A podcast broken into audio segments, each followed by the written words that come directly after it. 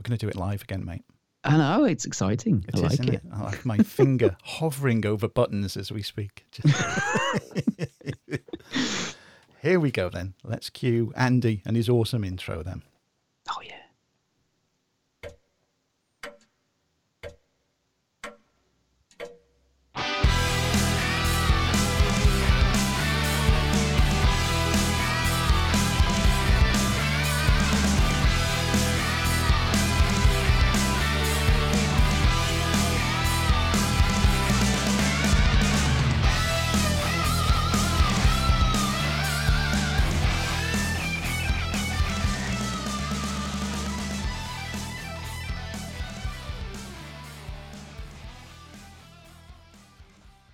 Hello, and thank you for listening to 60MW. I'm Dave, and this is the entertainment show for August, September, and October 2020, sponsored by Below the Belt Grooming. And so, after far too long, I'm opening up my ears and letting in Chris. Hello. Hello. I hope it's not all you're opening up. Oh, everywhere is gaping, my friend. oh, how are you? Are you okay? It feels like it's been, well, it has been ages since we last spoke, hasn't it? Are you been- okay? It's been far too long, hasn't it, mate? Oh, Yes. Yeah, I think people that follow us on Twitter are bored to death of my ongoing health issues and cancelling shows and all that bollocks. But thankfully, we have an awesome team who keep recording shows. You and Adam have been knocking them out, mate. Who were Well, we have. We've been um, tugging each other, uh, you know, along, uh, so to speak. Um, I don't know why we keep doing all these innuendos, but it's fun. Uh, yeah, I was I was just looking actually since we last recorded the uh, last entertainment show. I think uh, I, I, I may have miscounted, but we did about we've I've recorded about ten shows, um, and I know that you've been busy because you uh, you had Grimfest, didn't Yeah, you? And you did loads of interviews. yeah, Um, and and on top of that, you've been doing other interviews. I love the Caroline Goodall one. oh, that was, Uh, yeah, it was a great time with her. Yeah, she sounded lovely as well. So she was promoting a, a film that uh, she didn't. She produced it, did she? Or She produced uh, it and she wrote it, and she's got a small part in it as well. Wow, there you go. Yeah. Uh, very, very talented. And but I mean, obviously, you had to throw in some questions about Cliffhanger, which Oh, was amazing. Yeah. It was Um, good as so- well because she was on video. As I, we didn't release it as a video show, but I was actually looking at her as as we were talking, so that was nice. Yeah, brilliant. Um, because she's been in. I was. I think I mentioned it in a tweet. You know, the Princess Diaries, uh, part one and two. Um, she was Anne Hathaway's mom. Um, so you know, my kids have watched that quite a lot over the past few years. Um, so and she's just great, isn't she? She's really good in Cliffhanger, amongst other things. You know, just really talented British actor, actress, whatever you want to call them. Um, but yeah, you've just been really, really busy, and like I say we've done loads of spotlight reflection shows on various different things. Um, got another one due to be released at some point in the near future about body bags, which, which was fun. Have you seen that? A long time. The last time I watched it was VHS days, so yeah, a long, long Oh. time. Yeah, so we we did that recently, so that was good fun. Um, and then obviously we've been doing the Karate Kid. We did the Karate Kid Part Two, Karate Kid, Karate Kid Part Three, um, and so you know, and obviously we now we've got the TV spotlight Yeah. show. Um, so that's good fun as well. Uh, where we, at the moment we're talking about Sledgehammer, uh, which I, I you well you wrote in on the first pilot episode of that to say that you are a fan of it, aren't yeah, you? big fan, huge fan, love it. Yeah, so that's good, and it's it's even I think more fun for me because um, so far I mean we've done four episodes of that where instead you know we break down uh, the episode you know uh, uh, uh, we're, we're basically watching them in order, um, and so you know it's fun for me because like remembering the, sh- the the the actual shows I used to watch when I was a kid, but Adam hasn't seen any of them, so it's like it's a special treat for me to hear what he thinks, and at the Yeah. moment he's really enjoying it because it's got that you know, uh, it's a bit of a uh, parody of Dirty Harry and those things, but it, it's got that kind of uh, police show, a police show, uh, uh, what's it called? Police Squad. Yes. Um, that yeah, uh, you know, vibe about it. You know, it's a bit daft as well, um, but it's it's really good. I'm enjoying doing that. So, um, and obviously Alan and I have been doing the Metallica thing as well, so that's been fun. Um, and yeah, just just keeping busy really doing loads of podcasts it's it's all good we, we just like you said the amount of podcasts we've released recently is crazy. It is. It's bonkers when you look back at how many we've released. I mean, we're trying to stick to. Uh, I think it's been what, a couple of months releasing on a Monday and a Thursday with the odd surprise Saturday show. I mean, obviously that changed with all the Grimfest shows, and it's changed a few times because I've been knocked off my feet and shows have been put back a day or two. But we've we've got so many shows like in the can ready to be released. We could we could not record for a few months, mate, and still release two shows a week. It's crazy. Yeah. What are we on now? Is it 303? 304? 304 was released today, 30th of October, as we record. Oh, that's that's crazy. Mm. And uh, yeah, because I, I put a tweet out, didn't I, and ballsed it up because it was like in six years. Six years, yeah, yeah. that's mental. I mean, you know, like, and I said, you know, when I said that little tweet, considering, you know, this is a side thing for us, this is a hobby. It's not, we don't get paid for it. You know what I mean? It's just, we've got other commitments like some of us have got children, some of us, you know, have got other things and whatever. And it's so I'm really proud of that. That's awesome. Yeah, and as well as the website stuff as well. Do you know what I mean? Yeah, everything's like expanded like mad, hasn't it? Including I was going to say including my waistline, but it hasn't. My waist my waistline has, has shrunk. I've lost uh, I think over four inches off my waist. I've lost nearly two stone. Everybody's putting on weight during this lockdown shit. And uh, yeah, I've I've lost I've lost nearly two stone. I was going to make a joke then about four inches. That is a substantial amount to lose.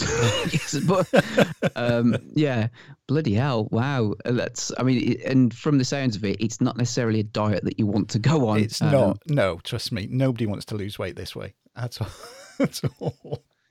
Well, you're here, and hopefully yes. we've been keeping you entertained. Um, you know, with all the podcasts that we've been sending to you, and and it's great as well. I think because um, although you've done tons of the interviews and, and that's your, I suppose, your forte and speciality, is uh, that at least you've got a good team behind you that's sort of sending stuff to you. Oh, you know. it's great. Yeah, it is good that I can just sit back here and there's there's all stuff always coming in from from you folks to to put up there, and it's good because oh, you know all the ones that I'm on, it gives me more new stuff to listen to as well. I've got I've got so many in, in my backlog to listen to as well. It's great. So yeah, I think we do just to uh, give uh, give us a little bit of our own props. I think we do. You know, we do all right, don't we, with the website and the podcast? Yeah, and also um, we resurrected recently the ABC of Fording Ahead. That mm-hmm. we recorded an episode of that, so that will be out uh, shortly, uh, if not already by the time you listen to this. And also, rumor has it there's an ABC of Gaming being recorded. Uh, so again if uh, you were listening to that this before that comes out, that's something to look forward to. But it might already be out anyway, so there you are. Yeah. Uh, that's good as well. And you never know if the stars align. At some point in the next ten years, there may even be another Clinkcast. Well, that would be an exciting treat as well, wouldn't it? Because I was just getting into all of that. I mean, I, I watched the. Um, the the you know uh, Man with No Name trilogy and love those. And I think I said it before. It's um, westerns aren't really a, a, genre for me. Although saying that, I think I've caved with a bit of pressure. Um, you know, I've been watching a few videos of it. I've bought Red Dead Redemption Two.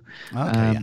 No, I mean I played through the first one and completed it, but I don't revere it as a lot of people do. You know, um, so I've heard. I mean, you know, the second one's got loads of Game of Year awards. You know, it's one of the highest Metacritic score games of all time. Uh, I know it didn't click with you necessarily, but I'm I'm just I, I, think I bought it more out of curiosity than anything else. I just want to see uh, if it's as good as everybody says. I know Tina absolutely adores it, doesn't she? Oh my god, yeah, she was obsessed with it. Yeah, did virtually everything. I think her percentage completion of Red Dead Redemption Two was I think it was 98 point something. She, everything and anything that you can do, she did in it. Wow. So yeah, um, got that on the horizon. But yeah, in terms of Clint Eastwood and stuff, you know, just kind of looking forward to jumping into uh, some of the the other movies that he was doing. Um, you know, and I, and I, am watching them in, in whenever you record them because I want to. There's a lot that I haven't seen, particularly the westerns. But then, funnily enough, I was watching Dirty Harry the other night, and it's just, I mean, it's one of those films where, and there's a lot of films that he has done, you know, and from that era, particularly like um, Kelly's Heroes, I, uh, The Dirty Dozen. Yeah. I don't have to be uh, what, what you know watch it from the very start. It can just be on, you know, I'll turn the TV on and it's you know 30, 40 minutes in, whatever, and I'll just sit and watch it. And they're great, you know, and and I haven't watched Dirty Harry for a while. I've watched the other movies like you know Magnum Force and Sudden Impact uh, more recently, but Dirty Harry is an absolute classic. Yeah, Yeah, yeah. Uh, and linking that back to our Sledgehammer um, show, uh, and this is where, if you like, kind of the the similarities between. Um, David Rasche playing Sledgehammer and you know taking the Mickey out of I suppose Dirty Harry and Clint Eastwood I guess um, the the the I noticed that the mayor in Dirty Harry is the mayor in the in the pilot episode of Sledgehammer, um, and I'm, I'm going to find out what his name is. I, I bullsed it up on the um, the pilot episode and I had to edit ed- edit it out because I said Vernon Wells, who's obviously not. he's the uh, um, uh, the the guy Bennett in Commando, isn't he? Vernon Wells, um, if I remember rightly. This, this Uh, is not like us to edit out mistakes. I mean, people have uh, not come to expect that from from 60MW at all.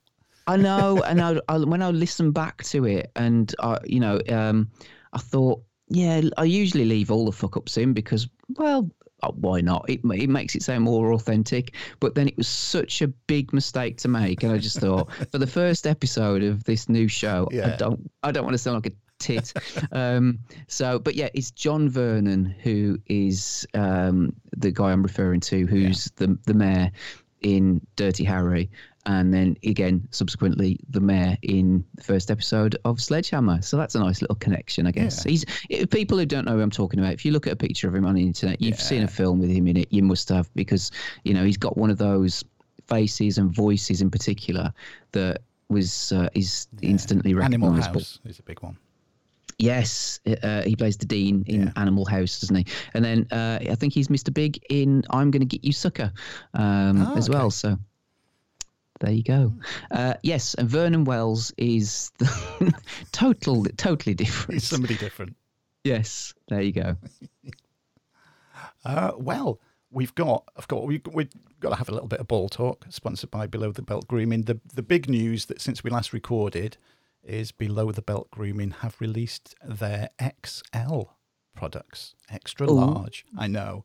I like to think that because they've released these since they started sponsoring these entertainment shows, that they took notice of my big old man balls and thought we need a big we, we need a bigger product out there to you know to to deal with people who've got you know hangers like I have when, when you get to a certain age that they've got the big XL products out there which is good and even though we're going into winter and you may think you know your uh, your tackle might not be as sweaty it's uh, it, it's still worth getting the stuff keep it keep fresh down there people Mm. uh, people will thank you for it and we've got now, mate. It's a good job we're both sat down because otherwise we'd faint. If you remember, I was going to say three months ago with the last show, but we're going to go back five months to when we first mentioned about people making a ditty for us for below the Mm. belt that below the belt want to use in their advertising, and we're going to use, you know, for the start of the show, just to you know, we have a little chat about below the belt grooming and their products and everything.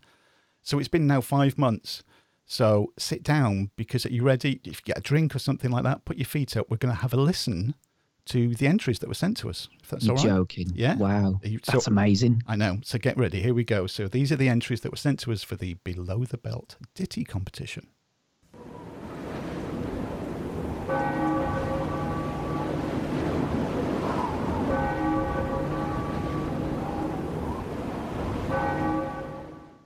That's right, mate. Fuck all. Nothing. Nobody. Nobody. Tina and Steve even mentioned it on the theme tune show a couple of months ago. Nothing. Oh, you're joking. I was really up for that then. I was thinking, oh, this sounds interesting. Where's this going? tumbleweed, my friend. The only thing we had, we had two people that responded on Twitter. So thank you, Yellowbug1969, Dave. Uh, and he, he said, you know, he's, he's not musical, but he put, to avoid having sweaty nuts like your chums, slap some below the belt on your plums. Ooh, I like that. that's, that's, good. That's good. And then at Snizmaniz, which is Scott Patton on uh, Twitter, he sent us an ode to sweaty sacks, and it goes like this: A time to contemplate the sacks of the working man. All this toil makes his nuts, his man nuts melt. But thanks to some legend, it wasn't a vile whiff his loving wife smelt. Whom be these legends, I hear you ask? Who else but below the belt? Inspired by Tina and Stephen, who asked for a ditty with words rhyming with scrotum, so I wrote 'em. There you go. Which I like as well. I like both of those. So thank you, Scott and Dave, for at least, you know, trying a bit. Yes, that's brilliant. I like that. Um, oh well, never mind. What what can you do? What eh? can we do? can't- We tried, didn't we? Yeah, never mind. Um, so I I wondered as well because I know Tina was asking the question about whether or not they they're going to start to uh, expand a little bit and and do below the boob for Yes. w- women with larger uh, boobs, works. shall we say? It works. Well, yeah, there you go. And I was thinking as well, because um, I mean, I've been doing a fair bit of running out since we last spoke. Um, in September, I did uh, 10k a day, um, and so you know that kept me busy. And then this month, I'm running a half marathon every Saturday. So I've- I'm on to my fifth one uh, tomorrow. So below the belt has been amazing. You know what I mean to sort Yeah. of keep keep everything fresh and chafe free. But so this is linking back to what I was just saying about the boobs and whatever. Not my boobs, but I wonder if I was. I'm thinking about whether to put some on my nipples or not because I tell you what, the chafing. Oh my god! Look, Kay even pointed out to me last week. She said. It looks like you've had your nipples pierced because they're that sore and and yeah, not good. Um, so I'm thinking about putting a bit. I've just noticed though that they sell sports lubricant as well. That sounds fun. Ooh. Yeah, where are you going to lube up with that? So I'm tempted to uh, give that a go. I'm just looking at their their yeah. Oh yeah, uh, they've got on their website. They've they've got it. Stop chafing in its tracks with below the belt grooming sports lubricant. uh, yeah, yeah. There you go. Oh, a sportsman's take on liquid talc, running, rowing, Tour de France training, whatever you do, glide free. Sorry, glide friction free. So the only thing on your mind is beating that elusive personal best. There you go. Oh, you've got to do it. If you use that and get a personal best, mate, that's uh, that's you know, that's all you need to know. It And it it's for. Cause I'm sure it will come up later on in our reviews. Uh, vegan friendly. Oh, you So there know you what? Yeah, that's that's what we like on this show, definitely. I know, I know, we do joke about balls and all that kind of stuff at the beginning of these shows uh, to do with below the belt, but in all seriousness, it it does work, doesn't it, mate? You know, it's it's a really good product, and if you haven't tried it yet, just give it a go. It'll it it will change your life. It will change your uh, it'll change your testicles, definitely. I was skeptical, um, uh, but, but yeah, it's it is good stuff, you know. So yeah, I like it. Yeah, that's good, isn't it? If you're skeptical, put them on your testicle. I like that. I was thinking that myself when That's I said pretty it, and I, I thought, but, but where can I go with it? Yeah, if you're skeptical, put it on your testicle or two. Oh, Uh, before we get on to all, the usual recommendations of stuff, we have got a belated birthday, mate, to mention. Yeah, we had an email from Tim Hardman, who has emailed us in the past. He's uh, he said that him and his son listen to these entertainment shows and really God. enjoy He- them. How old's his son? Well, his son on September the 3rd this year was 21. How oh. about that? His son, Robert Hardman, was 21. And Oh. Tim, his dad, for his son's birthday, and this is awesome parenting, mate, got him a personal, personalized video message from Robin Asquith. I mean, awesome dad, awesome son to even know at 21 who Robin Asquith is. That's somebody who's being brought up right in my book, mate. Wow, was it? Because he's the Confessions of a Yeah, window cleaner those kind dude, of isn't he? Yeah, yeah. Ah, God, bloody hell, that is amazing. Well, happy birthday. Mm. Um, I, I wonder if they are hard men. Uh, if you've got a surname, Hard Man, Yeah. you know, you've, you've got to live up to the. I mean, got to unlike my surname, Let's say if it was a boxing match and it was you two, who would the big money be on? But you see that there's you. You've got you know you've got form in the ring, mate. You're you know you're a winner in the ropes. So which which ring are we talking about here? um, yes. Uh, well, there you go. Uh, not for a while, I have to say, but um, but yeah, if you had a hard man against a jelly man, it's just going on the names alone, you'd, yeah. you'd, definitely put your money on the hard men. You would too. So.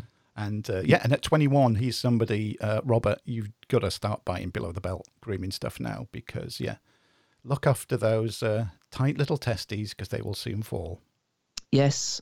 And, you know, your, uh, well, say girlfriend or boyfriend, you know, or whoever, uh, your partner will um, will appreciate you for it. Yeah. I'm sure they will. Yeah. So I hope you, hope you had a good 21st. And uh, thanks for listening, of course. The, to be 21 again. Fuck oh, me. Remember those days. Oh. I know. I'm, I mean, I'm old enough to be his dad myself. The God Almighty. That's scary, isn't it? It is. All right, let's move on to some recommendations, mate. I'm going to start again with the YouTube channel. And um, this is one that had been quiet for a while. There's been some more stuff put on there, and it is awesome. And it's called 60MW Podcast. Oh, yeah, there's some awesome interviews gone on there lately. Uh, and some of the stuff that was on there before, there was some retro gaming reviews that have been getting a lot more views now, getting more subscribers to it. I would, uh, yeah, seriously though, go go and subscribe to our YouTube channel because it's sort of uh, it's picking up a bit again now, and there's more stuff to go on there. So yeah, as I get more interviews, quite a few of them, we get offered to do the video as well. So I thought, oh, fuck it, as well as putting out an audio show, I'll put the video version on the YouTube channel.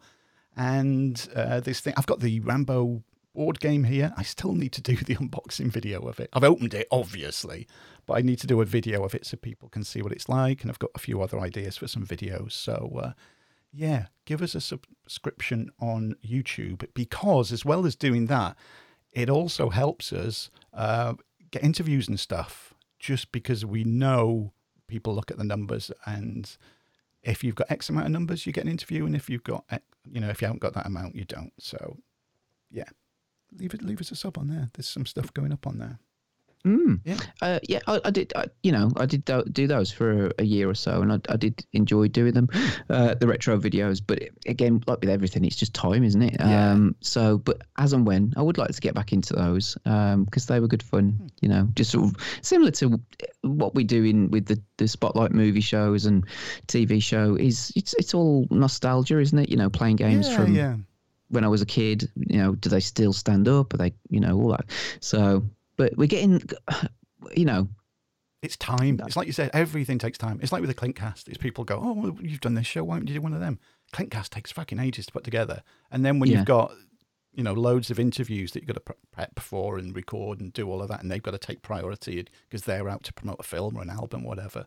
Suddenly, like two, three, four months have gone. You think, fuck, I haven't done one of those yet. And it's just, yeah. you know, there's only so much time in the day that we can, you know, put into doing this as much as we love it. So we will get there eventually. Yeah and it's great to look back at the older stuff, but then at the same time, you know, we, we are getting loads of reviews for new stuff too. You know what I mean? So it's like we've got to focus on those. So um, yeah, that's kind of what we've been doing in terms of gaming and and, and everything. You know, some awesome reviews on there for some of the the newer games that may not get as much publicity as some of the AAA stuff, but are just as good fun. Oh, and I think you're playing one at the minute called Pacer, aren't you? Which you're enjoying. Oh yeah, it's really good. Yeah, I mean it is. I mean you could put it down to the dumbest way and go, oh, it's a Wipeout clone. But it's made by people that originally were to do with making Wipeout anyway. But yeah, they put their own little twist on it, and it's, I'm having a great time with it. Yeah, it's really good. So review Fantastic. on there soon. And then that's kudos to you, you know, being the, the CEO of the video game department. You're making all these contacts, and we're getting more games coming in and reviewing them. And so, yeah, again, just keep an eye on the website. It's, you know, this entertainment show is all mostly about stuff to watch, but uh, you've got the ABC of gaming for things to play, but look on the website as well for things to watch and things to listen to and things to play because there's loads on there. And like you said, there's been loads of uh, loads of video game reviews recently, which has been good. And of course, you know, not as we're moaning about playing a game that we've been sent, but that's it's all time again, isn't it? You're playing a game mm-hmm. and then you've got to put so many hours into it. You can't play it for 30 minutes and write a review. Well, yeah, that's the thing, isn't it? It's like uh, you know, I, I might not necessarily have the time to complete it, but you know, I want a good put put a good amount of time in mm-hmm. because mm-hmm. I don't want to say you know um, it's amazing when it, it, it might tail off. Do you know what I mean? Because um, sometimes they front load games so that they're you know they obviously want you to play them yeah. and then they could just tail off and be crap so you know it is i like to make sure you know i have a bit of I like to think I've got a bit of integrity.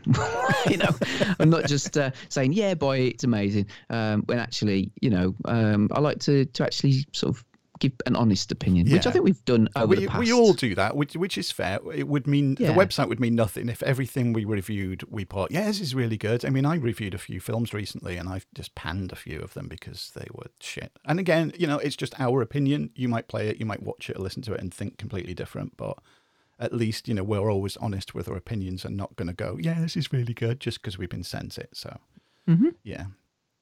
Anyway, moving on. And this, re- I know I sort of, you know, threw a curveball at you saying, I hope you sat down with the whole, you know, ditty with Below the Belt and nobody could be asked. The bastards.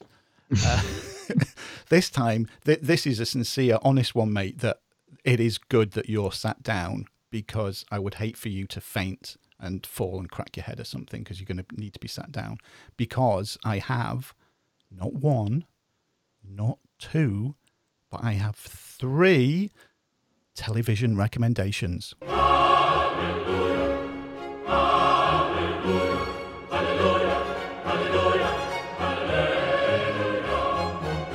Can you believe that? What on earth, Dave? What? what actually, no. Who are you, and where? What have you done with Dave? That's the. That's Um, because it is because with being like you know having these bouts of like illness and oh my god I can't move. There's been times where it's like I can't even be asked to watch a film. Like me Hmm. watch a film, just put just put something on the telly and you know whatever. Um, I've, so I've got three recommendations. The first one is one of the funniest things I have seen. Uh, it was a one-off on TV. It was on BBC Two, so it'll be around somewhere. I'm not sure if it's still on iPlayer or not.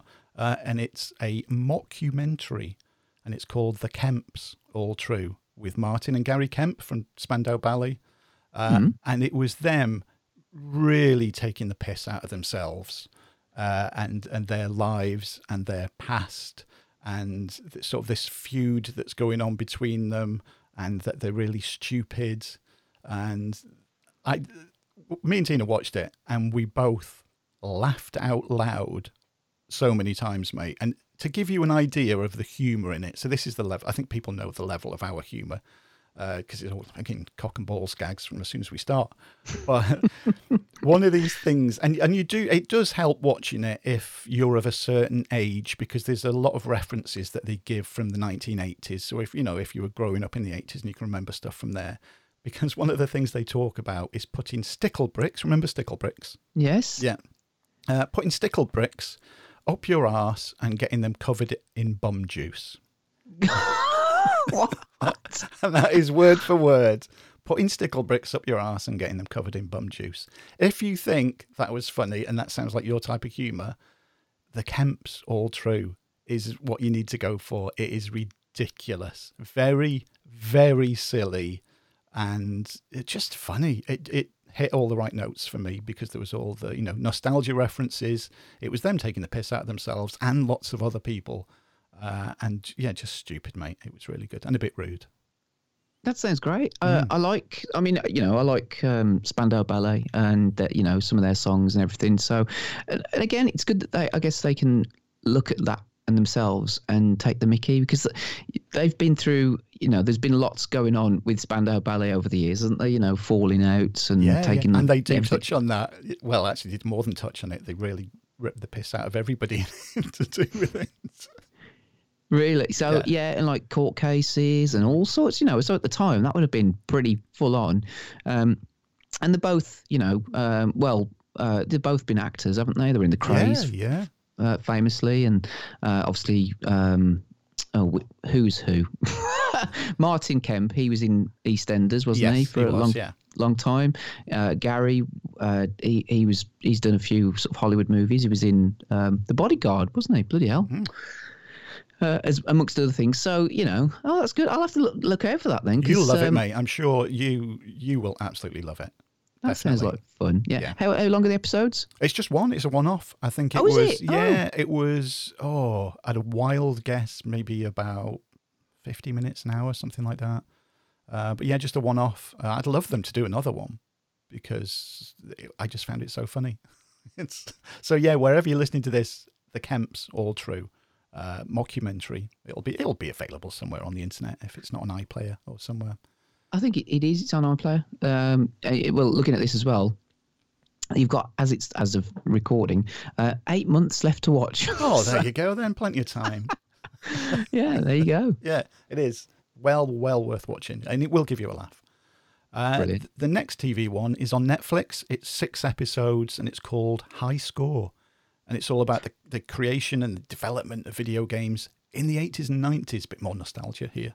Uh, this was really good. Goes in depth, uh, but it's not it's not a dry series, and it covers all sorts from different consoles to making stories of making the games, how they were marketed, the sold, the the audience they went to.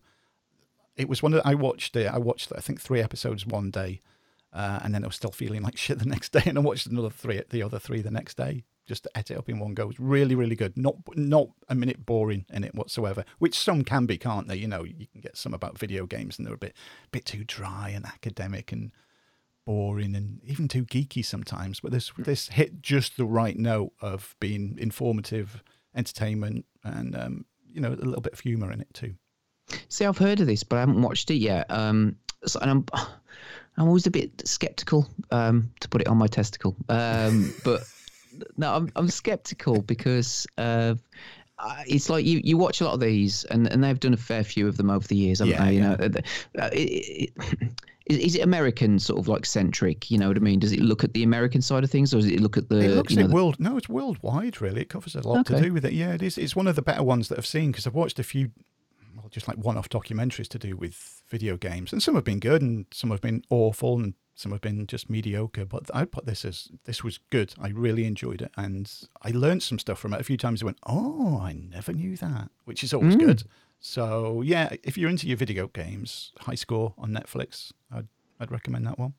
I'll definitely want to check that out because uh, know, big gamer and all that kind of stuff. But. Yeah, yeah. Um, talking about that, I mean, you can't not mention from bedrooms to billions, which Oh, uh, of course, yeah.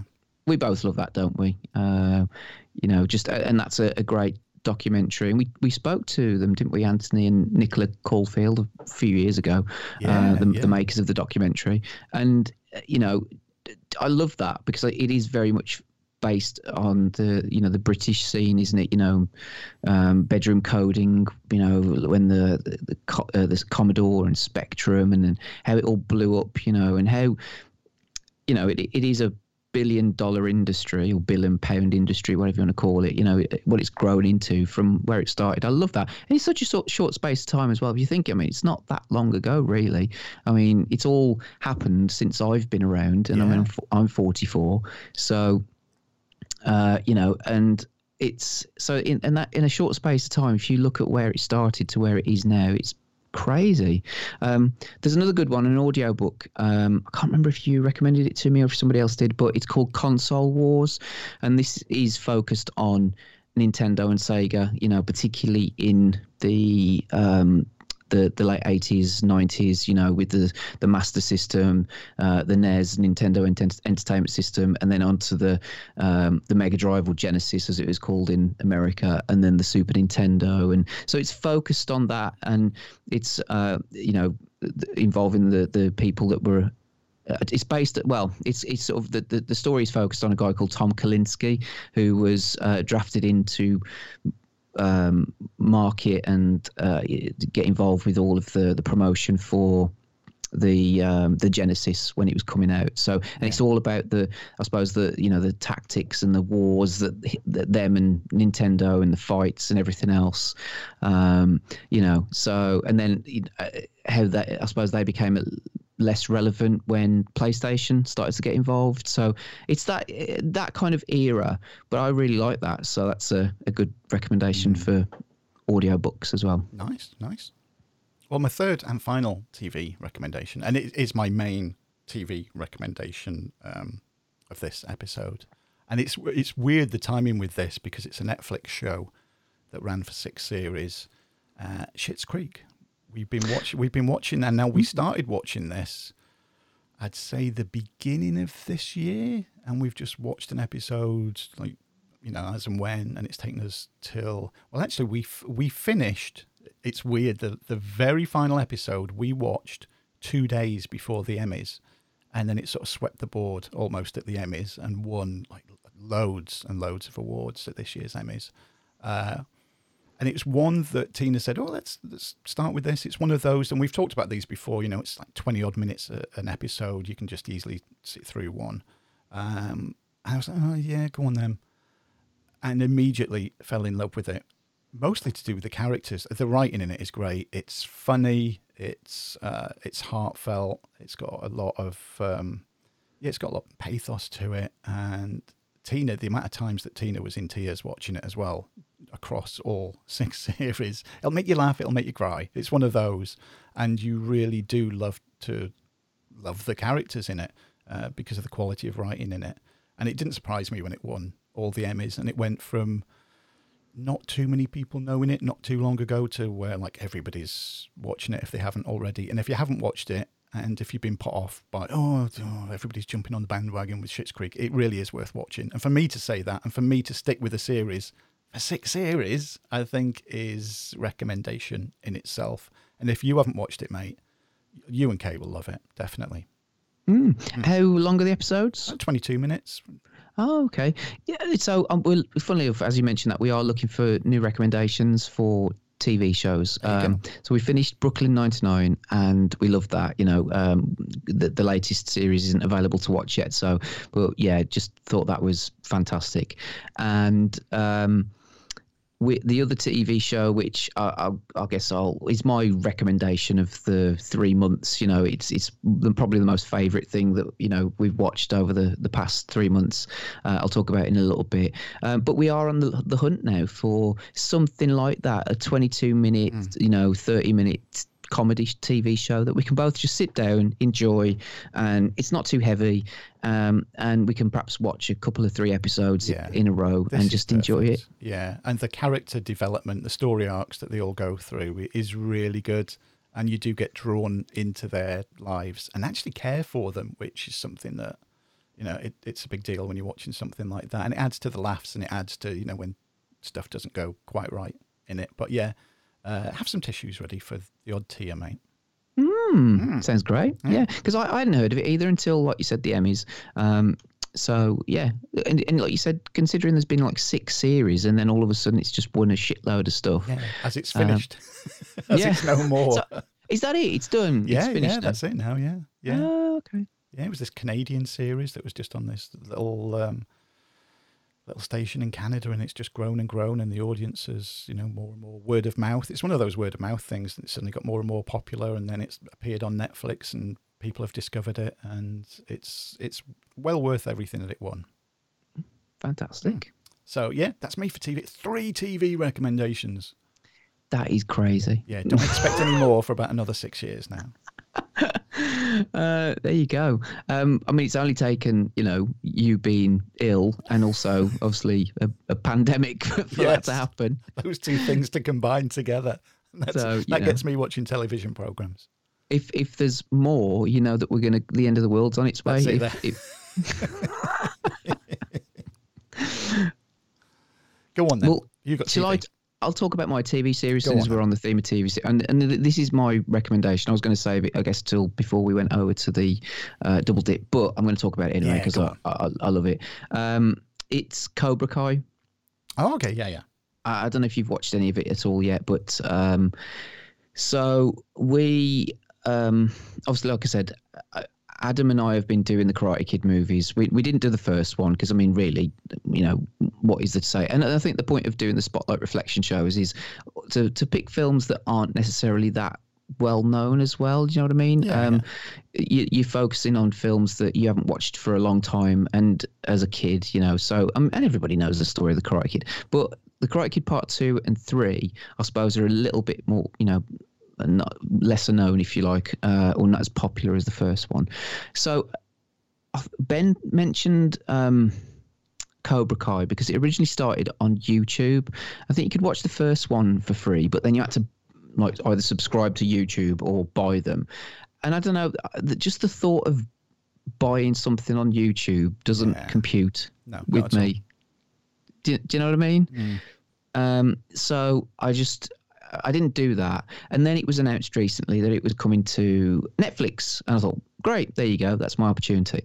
Um, so we sat down to watch it, and this again, a TV show that Kay and I have watched together now. There's two series. There's ten episodes per uh, series or season, um, and they're about 30 minutes long generally. You know, sometimes sometimes they're about 27 minutes, sometimes they're about 35. So, but average, they're about 30 minutes a piece. So easily digestible.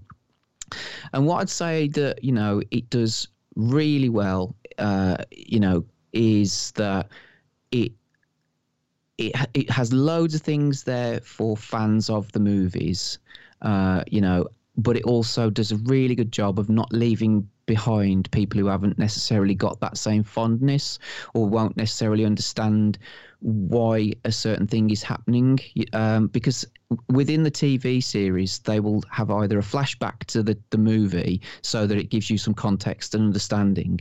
But for me, having watched the second and third film particularly, um, and revisiting those characters because it follows on in the lives 30 years on from you know the Karate Kid um, two and three uh, of Daniel LaRusso and uh, and Johnny Lawrence, you know, who were the, the I suppose if you like the the uh, protagonist and antagonist from the first film, and it you know, we're not going to give away too much about the plot. I think most people know the general plot is is that um, uh, Daniel LaRusso has gone on to have a really successful career. He owns his own um, car salesman, you know, uh, or sales thingy, whatever he, sells cars. And can't get my words out.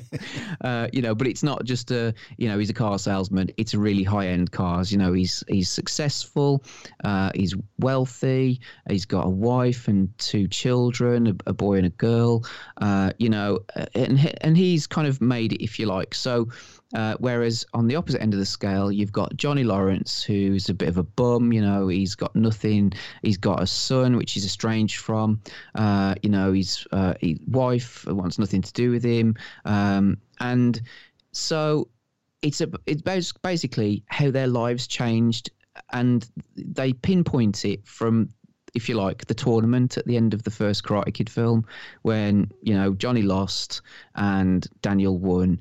And then it's, if you like, kind of that changed their lives forever. You know what I mean? That's yeah. kind of where it's coming from. But then when you, you throw into it, you know, um, the kids as well, um, and then Johnny decides, you know, that he wants to start up Cobra Kai again. So that's as far as I'm going to go in terms of plot and everything.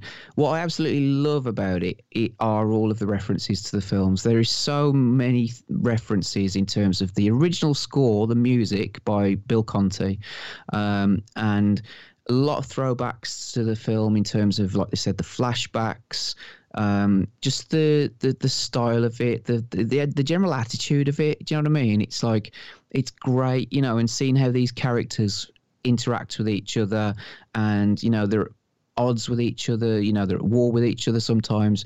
But then it also shows that in a you know if they actually put their differences aside they could be really good friends. And then uh, on top of that like i said you've got the kids you know daniel larusso's got a daughter who's in high school. Then you've got another kid who's in high school who's um, uh, being bullied and he you know joins up with cobra kai and uh, he hasn't got a father, so he, you know, kind of Johnny Lawrence's, uh, you know, character. You know, there's that sort of, I suppose, father figure. Uh, uh whereas, you know, he he he has actually got a, a, a kid himself who's uh, around, all around the same age, um, but they have nothing to do with each other and they hate each other. So it's it's all those dynamics and all they'll come together. Um, and you know all the references to um, Mr. Miyagi and, and it's great. I just it's really really entertaining you know it's just an entertaining um, tv show it's the fight there's fight scenes in it um, and i was talking to adam about this you know because then they're, they're not like what I'd say like really high quality um, fight scenes in terms of like massively choreographed, uh, you know, like you would expect in a, a martial arts movie or whatever. But that's not necessarily the point because in the films they weren't either. Do you know what I mean? They yeah. they um you got some that are a little bit better than others, and then you got some that just you can clearly tell. I mean, in the mo- in the movies, like um, Daniel LaRusso's character looked like he could barely punch his way of a paper bag. um, you know what I mean? So there's there's all of that in it. Um, but it, like Adam, I think described it best in as much as the it almost it feels a little bit Power Rangersy, like in terms of the the fighting, but it just about pulls it off. Do you know what I mean? Yeah. Um, and uh, yeah, but I mean, we've loved it. It's laugh out loud funny in places. I mean, we have just, uh, particularly I have, just laughed out loud. I think it's just the reaction sometimes of Johnny's character to various things because he's just stuck in the 80s. You know what I mean? He hasn't got a clue what a smartphone is, doesn't know what the internet is, uh, you know, and, and just kind of, as just like I said, he's just lost to that era uh, where he just uh, he just listens to that type of music, you know, and wears clothes from that era, and uh, you know he just wants it to be like that. It's like his life just kind of stopped at the point where he lost that tournament, and he's just been bumbling his way through life um, uh, from then th- there on in. Um, it's great. I I loved it. I just thought it's brilliant. So I'm really looking forward to the next series, which starts in January, um, and then I think it's been commissioned for another one. Um, and uh, you know, people might say, well, it's just a because again, it balances the focus on the older characters but as well, you know, with the teen drama stuff, if you want to call it that, you know, because they're teenagers, so there's drama going on in their lives. They're teenagers, um, but it balances it in such a really nice way that I mean, the first film, if you like, the second film, all the Karate Kid films. And although it, by the time the third one came out, Dan, um, Ralph Macchio was 27, so hardly yeah. a kid anymore, uh, and couldn't do much karate, but still, um, it's like well, those films had their their fair share of teen drama. You know what I mean? Like um, uh, Johnny's going out with Ali. Ali likes um, Daniel LaRusso. Then there's tension. Then there's fights. You know what I mean? So, but it so it does follow the, the theme of the first ones, but it also then adds in, um, you know, the, the the older characters. So yeah, it's great. It's really good, really really good. And there's some episodes which, like I said, they're just it's pure nostalgia and and just if you've got any kind of love for the movies, then you'll really enjoy them. But even if you don't, like I said, my wife doesn't really, but she's enjoyed it. And there's so many characters that they've brought back from the movies that you know are still uh, with us. Original characters, yeah, um, like. Um, Daniel LaRusso's mom, uh, a lot of the Cobra Kai characters, uh, you know, and it's just, it's great. It's really, really good. I loved it. I've, I've it's nice. thoroughly enjoyable. Nice. I will I will quickly mention as well. Uh, I said that was it for TV. Series two of the boys. We talked about series one. Yeah, it's just as good. Series two. We finished that the other day. Um, it's it gives you everything and more that series one gave you with the extreme violence and very funny and characters that you love to hate. And I'm going to say that the deep is definitely my favorite character now because it, it's even better in series two. There's some really funny bits in it and some what the fucking hell just happened bits in it. and yes. yeah, and uh, yeah, lots of uh, saying cunt again in it.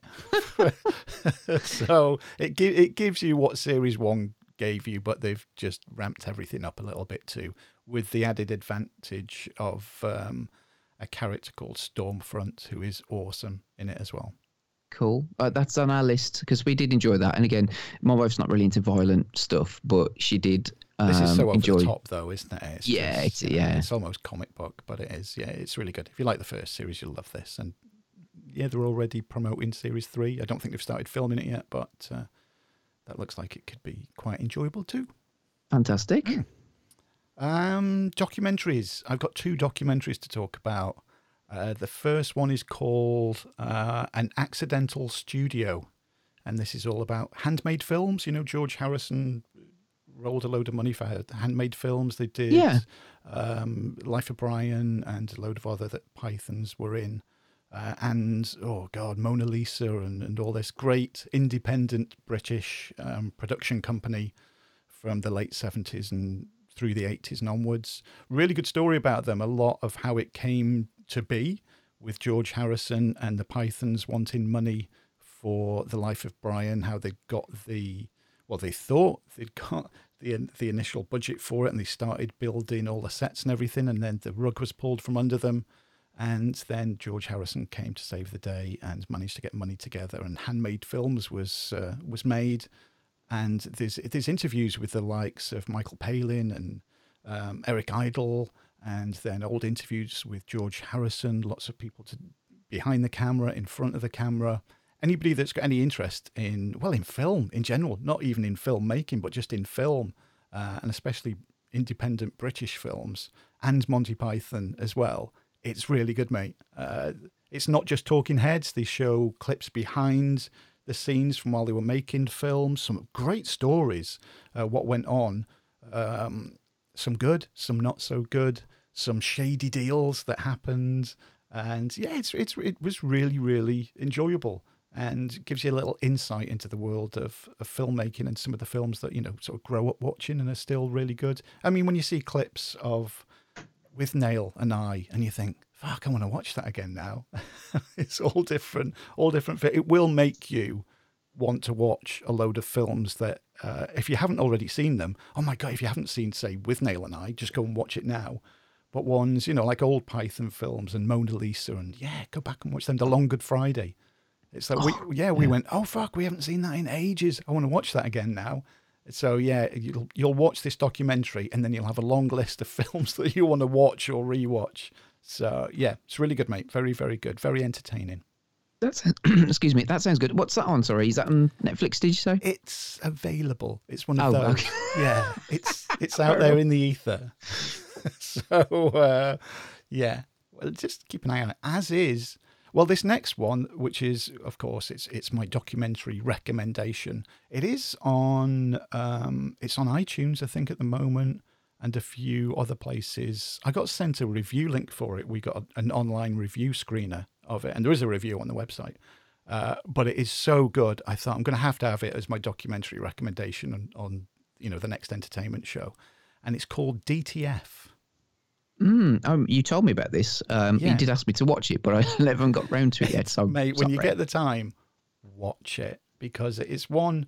Uh, obviously, it's an acronym. I never knew what the acronym was until I had to look it up online at the end of the film because they go in one of the characters, and I'll, I'll explain what the you know the whole story is in a minute. But one of the characters keeps saying, um, "Oh yeah, she's DTF. Yeah, she's DTF."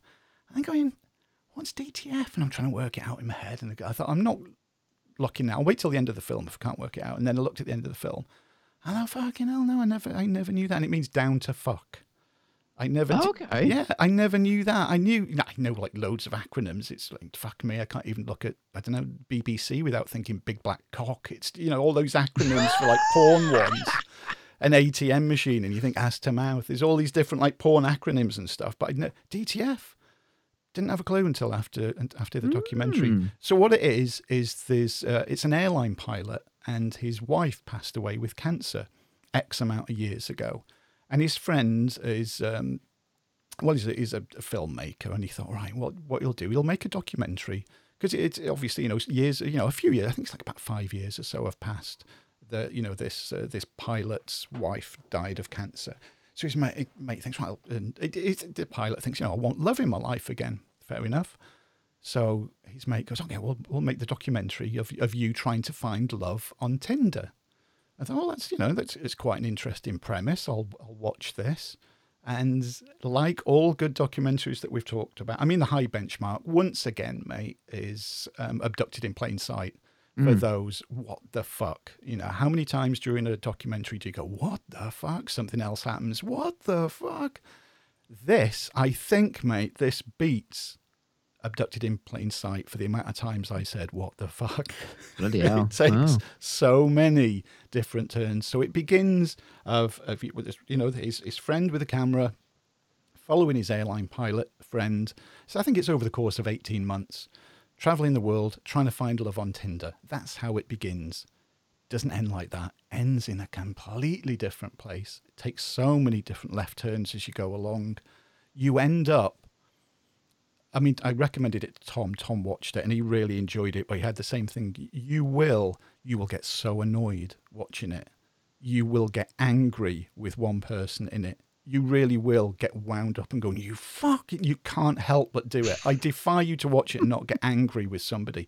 But at the same time, somebody else in it, your empathy for them, you're going, oh, fuck me, mate. I feel so sorry for you. Feel so sorry for you. And then in between all of this, you're going, what the fuck is going on now? And when you think it can't take another turn, it takes another turn. And of course, like all the best ones, takes a turn into darkness, mate, and it gets darker and darker until until the very end of the film where something happens something is said and something happens and you go fuck me it is so good. Wow. but yeah just prepare be prepared to be wound up and be annoyed um, but at the same time just have loads of empathy for somebody else and going oh jesus christ. It, i was gripped by it mate. It's it's very very good indeed dtf Oh, wow. I mean, if, if it's taken the top spot for your, you know, sort of high bar, then um, then yeah, definitely sounds very yeah, good. Yeah. If anybody again, you know, if you watch that Abducted in Plain Sight, you you I can't see you liking Abducted in Plain Sight and not liking this. It's one of those. Lots lots of twists and turns, going into darker and darker places. Um, yeah, that's all I'm going to say. I don't want to say anything else because I I knew nothing about it when I was watching it, and I was my jaw was hitting the floor. it's another revelation. Something else happened. And you think, it's what the hell's going on here? So yeah, definitely my documentary recommendation. Very good. Very Mm-hmm. good. Uh, have you got any documentaries? Are we on? Are we on to movies, or have we got anything else bef- before we get onto movies? No, I haven't got any documentaries. I've got some well, films. I've got a few films. Um, a, a little report card, I guess, on, on based on the last time that we spoke. You mentioned um, Ford versus Ferrari, I think. Oh yeah, yeah, yeah.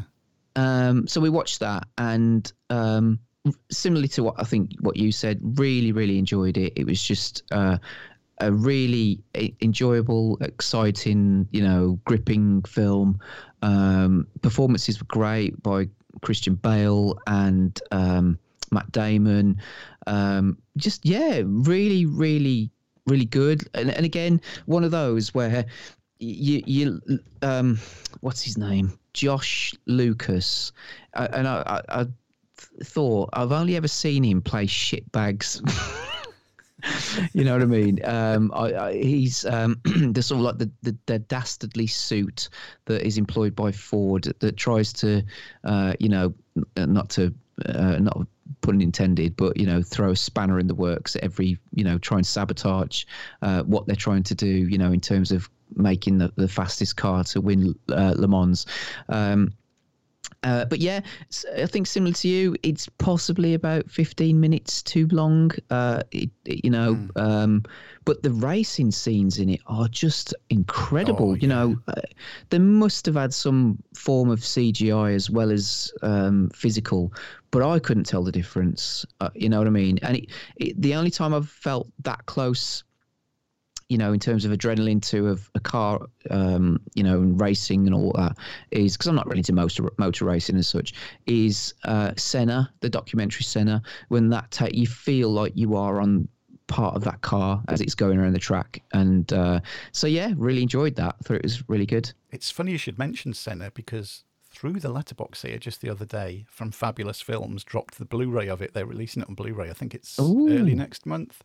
They've Yeah. got the rights to it now, so yeah, a review of that will be uh, on the website, and we'll be giving it away as a yet another fucking giveaway on our Twitter account. Running, fa- I've been running. We've got so much to give away before we shut up shop for Christmas, mate. I've been running five giveaways at a time because we've I got know. that much stuff to give away on our Twitter account.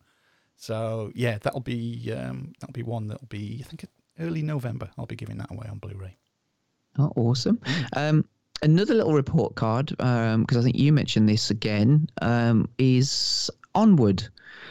Um, oh yeah, the animated film. Animation, yes, uh, uh, with uh, Tom Holland and Chris Pratt. Oh, uh, Please tell me you doing the- cried at the end. Sorry? Please tell me you cried at the end of it. Well, I had a, a, a tear in my eyes. Uh, I'd definitely be lying if I said I didn't. Um, but yeah, it's it's a, just a really again Pixar. In you know, you take it for granted, don't you? That it's Yeah. just but with Pixar, but um, just a really enjoyable, entertaining movie. Um, hits all the notes, you know, in terms of comedy. Uh, you know, some of the action scenes, the the drama, the, you know, the emotional stuff.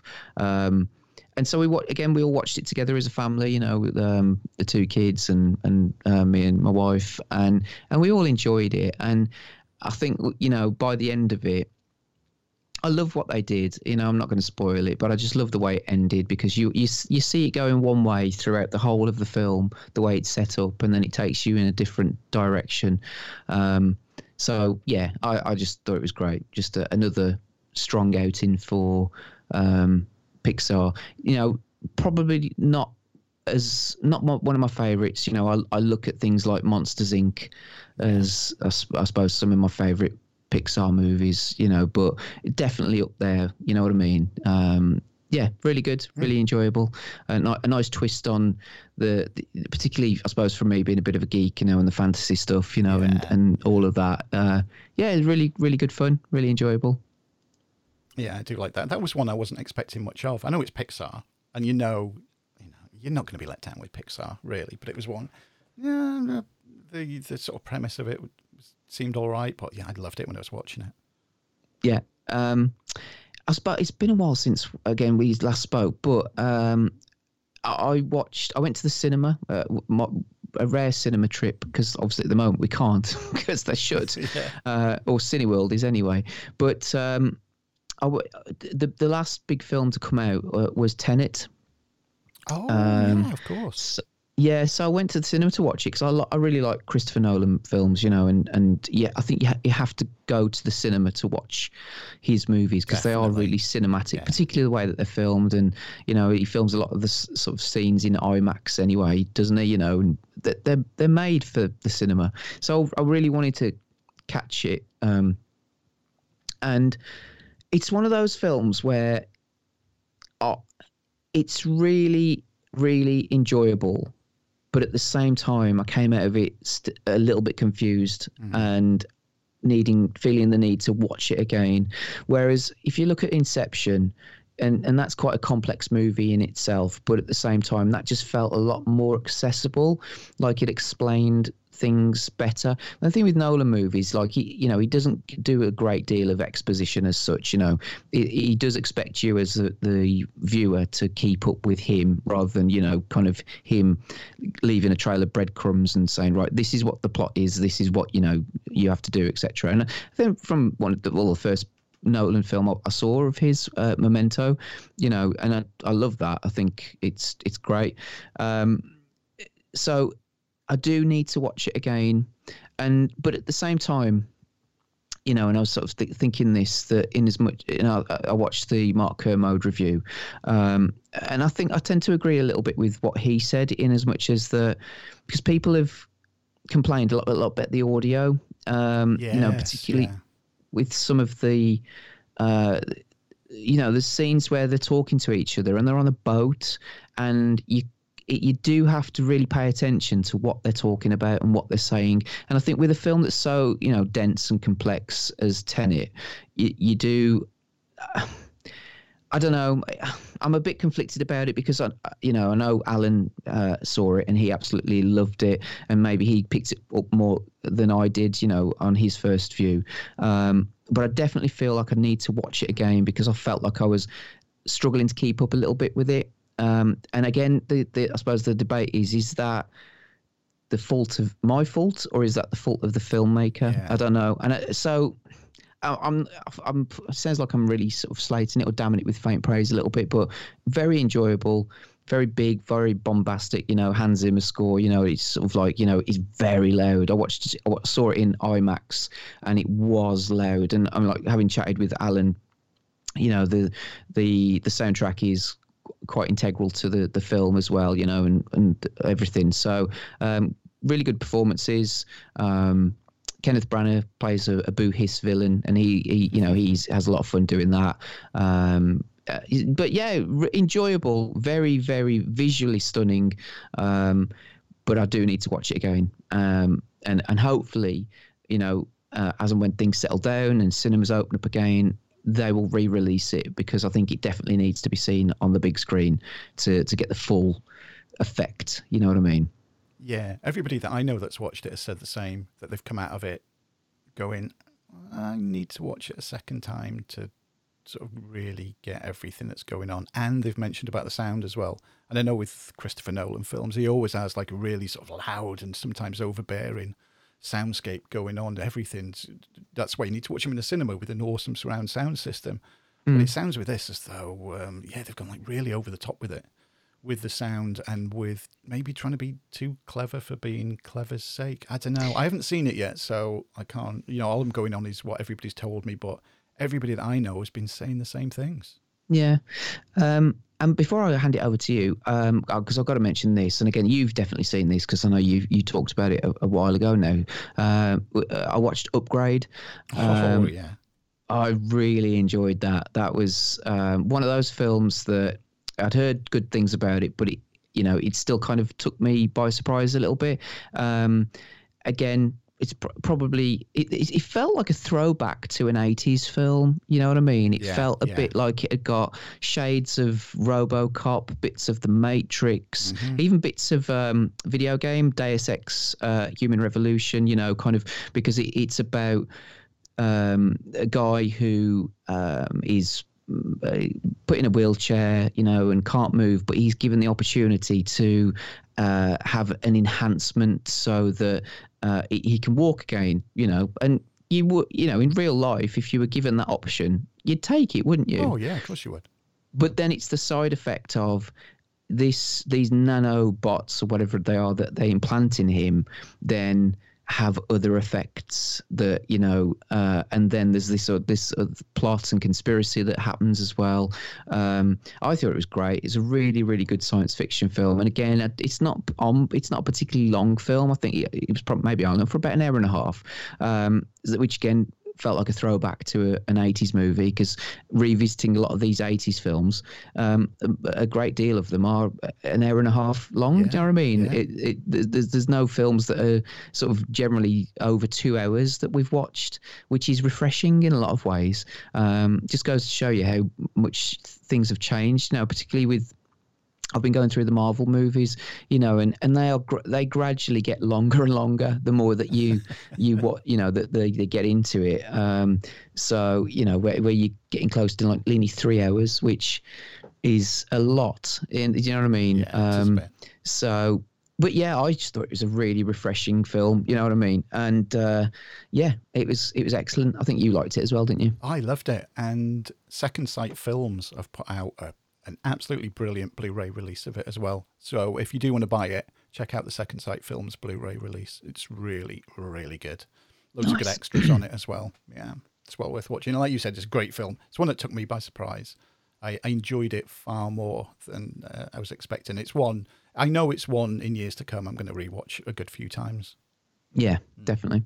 But other than that, like I said, a lot of um, you know, like I said, uh, you know, uh, Marvel movies. Um, going through those in order, I, am up to um, Guardians of, the Galaxy Volume Two, so I'll watch that again. Um, and so, you know, I think Spider Man uh, Homecoming's the next one. But because I've watched that recently, it's like, and, and me having that little bit of OCD in my, my brain, I don't want to skip over it because it's, you know, um, but yeah, so i have got that to watch next, and then because I, I really want to watch, you know, as much as I just kind of suppose slated them a little bit, I really do want to watch uh, Infinity War and End Game again yeah. uh, because uh, you know I saw those at the cinema, so it would be nice to. And I, I really did enjoy them. Um, so and Kay hasn't seen them, but uh, but yeah, that, that that's about it really for my movies and other things to review and the um, the spotlight movie shows. Um, so over to you. Okay. It's funny, just uh, briefly sticking on the Marvel films, because Tina started watching them in chronological order as well. And um, and because, I, you know, I checked out of them ages ago. I'm not asked about ever seeing one again. She, mm. she might be watching one now as we record. I think, is it Iron Man that's the first one? Yes. Then is it Captain Marvel? Is it that one was next or what? I forget. Anyway, she's whatever. She's going through them in chronological order too. She wanted to yeah. watch them all. Um, Captain Marvel was one of the later ones that that came out really. Mm. Um, but I mean, in quickly. the timeline of the story for oh, watching oh, time, them, yeah, yeah, not oh, in the oh, way that they came it. out. Yeah, she's doing right. it into to follow the story. You watch them in a different order to they were released, apparently. So uh, she's doing it ah. that way so that the story all follows on. I see. No, I'm not doing it like that. I'm just doing them in order of release. And, okay. and to, yeah, to me that it's working for me anyway. Either way, it, yeah, yeah you know. But um, oh, that's cool. That's good. Good. Good. Uh, well, I've only I've only got two movies before we go on to the double dip. Um, and before that, mate, I'm sorry. It is the section that refuses to be slaughtered has has got to happen. It's uh, it's vegan alert. I'm sorry. I love that. It, it just won't go away. Oh we tried to kill it off, and it just it just keeps coming back from the dead. Uh, right here we go. I've got three. Okay, short and sweet. Three. First one. One vote. It's a documentary uh, from 2000. Well, from this year. Um, oh, actually, no. It's when she watched it. She watched it obviously this year. It was last month. She watched it. So one vote documentary. Vegan alert. Man. It's the thing we're doing it live. You actually hear the, the bloody thing. It's amazing. Man takes his son hunting and a caribou is graphically killed. Now, you see, that's a good reason to do it. If there's a vegan and they're thinking of watching this documentary, they're being warned that you see a caribou graphically killed. So, as much as, you know, I've taken the piss over however many episodes now, that's a good reason to do it, you know? Hmm. So, you know, it's, it's a valid thing to do. But, and there's always a but, when you start talking about an animated film from 2003 called Brother Bear, and you have to put in a vegan alert. it's, I remember this is an animated film about bears. Ah. bears, Awesome. bears catching salmon in their mouth. It's bears eating. If if they didn't do that, they would starve to death. Yeah. Why? I can't. I can't imagine there's many vegetarian, you know, b- uh, bears around. That's surely a good thing that they're eating. Wouldn't it? Wouldn't it be worse if they were there trying to catch salmon in their mouths and there was no salmon and they slowly and the cartoon was them starving to death? What? What? It doesn't make sense. And it's a fucking cartoon. Jesus Christ. and finally, the human voice. I've never seen it. I don't know what it's about. No. Vegan alert. Tilda Swinton tells the dog to shut up. How dare she, the bitch? Oh. And then underneath it, there's another one. Um, oh God, where is it? As a vegan point, because there's vegan points as well, plus things. So a vegan point. Tilda Swinton talks to the dog. What? So talking to it and telling it to shut up is obviously bad, but then just talking to it is good. It's yeah. They're, they're Wow. the uh, high points or low points I took away from ones that I looked at before we started recording. I'm sure there's many more. I'm sure it will return in the next entertainment show because I do like looking through them because they do raise a smile when I see them going, why the fuck have you put that? Yeah, I'm just looking. I mean, it's always entertaining, isn't it? I don't only do it when we record, but uh, I'm just looking at it because um, Charlotte's Web, Oh God. animated film, um, vegan alert. I was wondering if you're going to do it. Uh, spider traps fly and offers to eat it when Wilbur falls asleep. oh dear. Oh, it's yeah, it's a never-ending source of hilarity, mate. It's good, but like I said, that first example I give, uh, you know, that's a good reason to do it. It's just you know, a shame it goes into the weird and wonderful side. Although it's good because we can still take the piss every episode, so that's good. Definitely. Anyway, my two movies. First one, Hidden Figures. Uh, it's been out a while. Didn't hadn't seen it obviously until ooh, only a few weeks ago actually.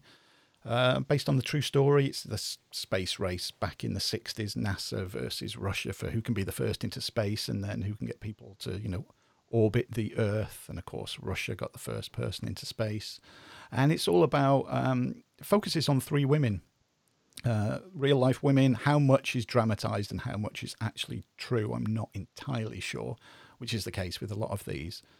Really, really very good. It's one of those where I like films where there's people in a position of power who think who think they know it all and are arsey, and then you get people coming in, like these three women, these three black women as well, uh, and working with NASA. And this is still at a time, remember, when there was, you know, it's blacks only, you know, places on the bus and even blacks only toilets, and even to the point where there's a coffee machine and it's blacks only coffee machines. You're thinking, Christ, this isn't too long ago when all this bollocks Mm. was going on. You know, it's ridiculous.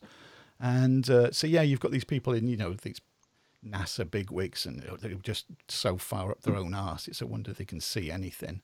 And uh, yeah, these women come in and wipe the floor with them because they can do the job a lot, a lot better. Uh, and they suddenly find out that oh, these women are really good, and they change the course of what happens within NASA. Now, like I said, I don't know how much is is completely fact and how much is dramatized a little bit, but that I know there's enough in there that you know the, the, the gist of it all is like these were fucking awesome women uh, and their stories needed to be out there and more people to know about them. And it's also one of those at the end, and I love this with films like this, where it shows you photographs of the real women and it tells you um, there's bits of writing, you know, a little bio of what happened after the film, you know, when the, the timeline of the film finishes, what happened with their lives and what carried, you know, what they did afterwards. And it's, it's really inspiring as well. Uh, you know, for people who may not be, you know, in a in a privileged position, didn't go like over here. If you didn't go to Eton or you know Oxford, you know all the Oxbridge gang who uh, who get all the top jobs and all all the management positions, and it's like, oh, I've, you know, I've come off a council estate in you know East London or somewhere. Uh, You can still make you know a good life for yourself, and fuck those tough. I was going to say Tory bastards. We don't do politics. Posh. posh bastards. You know, I, I really, I've really got to stick up my ass with management who who shouldn't really be in management positions. And this film really sort of exposes people in in power and, and middle management that shouldn't be there, and income people who can really fucking do the job properly. Um, but yeah, it's it's basically a story that. Uh, of these women who more people should know about. And I'm sure there's a lot more people out there in the world and in history whose stories should be told. And it's really entertaining. And it's, you know, it's, it's a feel good film. It, you know, you're watching it, you're going, fuck yes, you show it to them. You do, you do that. And uh, yeah, I had a good time watching it. It was a good one. Fantastic. Mm. It's got um, Kevin Costner in as well, hasn't it? Yes, it has. And it's, he's always worth watching. Yeah, I like watching Kevin Costner in films, and uh, I remember this coming out actually, and, and I think it was one of those like sleeper hits. It did really well Yeah, at yeah. the box office in America, um, and so yeah, I, I'm um, I'm gonna I'll check that one out. Mm, you always give me lo- lovely I recommendations. think, yeah, I think it's again. I think it's another one that you and Kay will really love. Sit there together and go, yeah, that that was good. You get swept away with it, and you do get, um, you, you do get swept in with the story and the characters, and you're really rooting for the characters. I mean, that makes a difference. You you really want them to do well, Mhm. and um, yeah, it's it's definitely recommended. But my my main recommendation movie before we get onto the double dip is it's the new Borat film, and I'll begin. It's not as good as the first one, but it made me laugh enough that I, and that's what you want. It's a comedy film. It made me laugh. That's what I wanted, and it made it gave me those uncomfortable laughs that Mhm. Borat gives you. You go, shouldn't really be laughing at this. Oh, that's a bit sort of cringy, but fuck me, that's funny. Uh, particularly, and again, giving nothing away, um, he does with his because he's got a daughter in this. That's giving nothing away. That's in the trailers and everything. And uh, awesome actress. Um, I haven't written the name down here, but she she steals the movie. I'd say she is so good in it. And from watching the trailer, it was one of those. I thought, oh, I hope I hope they're not going to sort of water it down because, of course, Borat, the first one, it was just focused on him. And I thought, it, with the focus maybe not being just on him, and there's now another character in it, it's his daughter. Is it going to take away from the humour? No, it doesn't. It sort of it doubles it because the actress that plays his daughter is so fucking good, and the stuff that they get into. And I've watched uh, interviews with him since, and how they did the uh, not rehearsal, how did they did the audition for the part, and they went through so many different actresses, and she came in and they did all this improv session, and they went out there, you know, out into the into the wilds and, and trying to fool people. And he said her improvisation was brilliant, which is in the film because you've got to just think on your feet the situations that they put themselves in. But there's this one particular bit, uh, and all I'm going to say is it's Borat and his daughter, and I think it's called doing the moon dance at this sort of high society place with all these debutantes and they do a dance together that is uh, it's very memorable is what i'm going to say you won't forget it once you've watched it and you're we were just pissing ourselves laughing but at the same time going, "Oh fucking hell, that's a bit much," but finding it hilarious. So while not as good as the first one, it still made me laugh loads. Still good. one. Yeah. Yeah. so yeah, I like the first one, and I know that's going to be a film that I'll have to watch on my own because Kay doesn't like um, Sacha Baron Cohen at all. Generally, you know, and particularly Borat. Uh, you know, and and so, and uh, what was the other one? Bruno. That was the other one as well. Yeah, I wasn't a did- fan of Bruno to be honest. I didn't like that one. Yeah, but uh, yeah, I mean, that so this is an Amazon It's Amazon. Um, Yeah, original, isn't it? it is. Yeah, yeah. um, and uh, you know maybe we'll t- talk about this shortly anyway but i think because I, I, somebody mentioned to me that there's quite a few good films on amazon um, prime at the minute i They're think good stuff. 1917 Yeah. parasite uh, i know they're not originals but you know i, I I- well, I mean, we'll talk about this in a bit because we're going to talk about a Netflix uh, own movie. You know, uh, I think that maybe they're making slightly better quality films than than the, the Netflix ones. I mean, seven uh, was it seventy five hundred we watched? That was an Amazon original, I think. Um, yes, yeah, it was. So yeah, I get the feeling that they're doing uh, films that are a bit better quality than the sh- should we say showy blockbusters of um of some of the Netflix ones that they're trying to capture that audience. Do you know what I mean? But well, you know. I haven't watched them all, so I can't, you know, I shouldn't really comment, I guess. But the ones I've watched, put it like that, are better than the, the, some of the ones that I've watched on Netflix. You know, Yeah, I think I'll agree with you on that, mate. Same here. Yeah. Don't know why, but it just seems to be that way. yeah, Shall we move on to the uh, double dip section then? Yes, as always, our favorite sec, one of our favorite sections. That's that should be awesome. And just just pull the curtain back again. We didn't discuss beforehand which movie we were going to talk about first. So it'll be a surprise for you. Yes. Yeah. So yeah, listen for what for whatever trailer gets in your ears first, mate, and that's the one you can talk about first. How about that? You're full of surprises tonight, aren't you? know. it's it's called not knowing what I'm doing and just winging it after all these years, just making it up as I go along. Uh, but unfortunately, saying it into the microphone. Anyway, here we go. Double dips. Let's do it. And now, preview time. When it comes to entertainment, you can't beat a good film. So let's take a look at what's coming your way. Ah, the Highlands.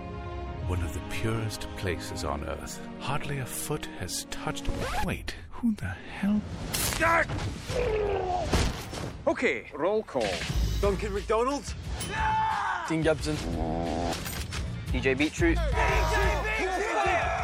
Uh, can I have your real name? Just that third one down there. William de Beauvoir. William. Oh. What did you tell Got him? him to go himself. Oh, nice. Who are you? Ian. I'll meet you at the campsite at 6 p.m. Be careful, you don't want to get lost in the Highlands. There's danger everywhere. Hello, boys! Is that the Duke of Edinburgh? Run! He nearly killed us! We got your weapons. We're doomed. We'll make a bomb.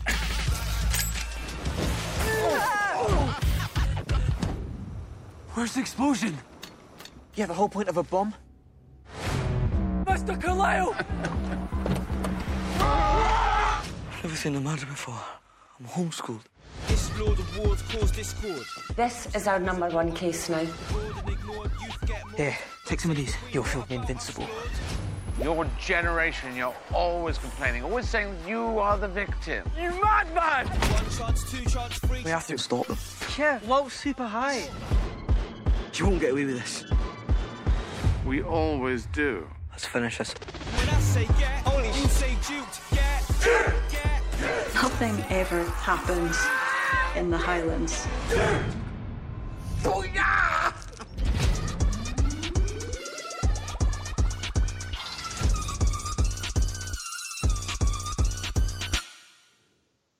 So there you go. Wow. Welcome back. Um, this is our double dip section. So we both watch a film that we haven't seen before. Um, difficult for me because Dave has seen quite a lot. So, um, but I send him a list of films. He picks them, and then he just sends me one generally, and I've not seen it. so, um, but you heard the trailer for Get Duked, uh, which was released in 2019. Uh, it's got a 6.2 out of 10 on Metacritic, based on 4,051 ratings. Um, it has got actually got a Metacritic as well, but the, the synopsis of it is an anarchic hip hop inspired comedy that follows four city boys on a wilderness trek as they try to escape a mysterious huntsman. Ooh. Um, let's have a quick look at some of these reviews. So it's got a 69 Metacritic score based on 24 critic critic reviews. That's not too bad, is it? That's really good, yeah. Uh, 18 positive, six mixed, and non negative. There you wow. go. Um, I'm going to go with Empire because um, they're well known to to us in this country, I guess. Is uh, Get Duked channels both Trainspotting and deliverance to create a scattershot shotgun blast of gags, gore, and bedlam, winningly performed by its young cast. It's a laminated calling card for director Ninian Doff. Ninian? Ninian? Ninian? Ninian, I'd say, yeah. Ninian. There we go. Um, uh, I'll go with the Guardian because uh, that's one of the sort of middling ones, I guess. Um, Boys in the Wood. I quite like that. Nice. Uh, isn't perfect. Um, there isn't really a wood in it as such, and the title is a bit strained. But there's likable wackiness and weirdness. Uh, one or two sizable laughs, l- laughs, fucking hell. one or two sizable laughs, and a very bizarre Deus Ex Machina moment. There you go. Um, so this was your pick, wasn't it? This It is one was, that yeah. you, you sent to me to say uh, to watch. I watched this two nights ago because I like to watch them. You know, the double dip films close to uh, when we actually record. You know, just so that they're fresh in my memory and everything. Um, so in terms of cast, uh, this stars Eddie Izzard, who's uh, people will recognise as a famous comedian. Kate Dickie, who you've interviewed, you and Tina Hmm, Interview show. interviewed. Yeah, go back and listen to that, everybody. Interview show with her. There you go. Uh, James Cosmo, another Game of Thrones, um, I suppose, alumni, whatever you want to call him, who's who's in that.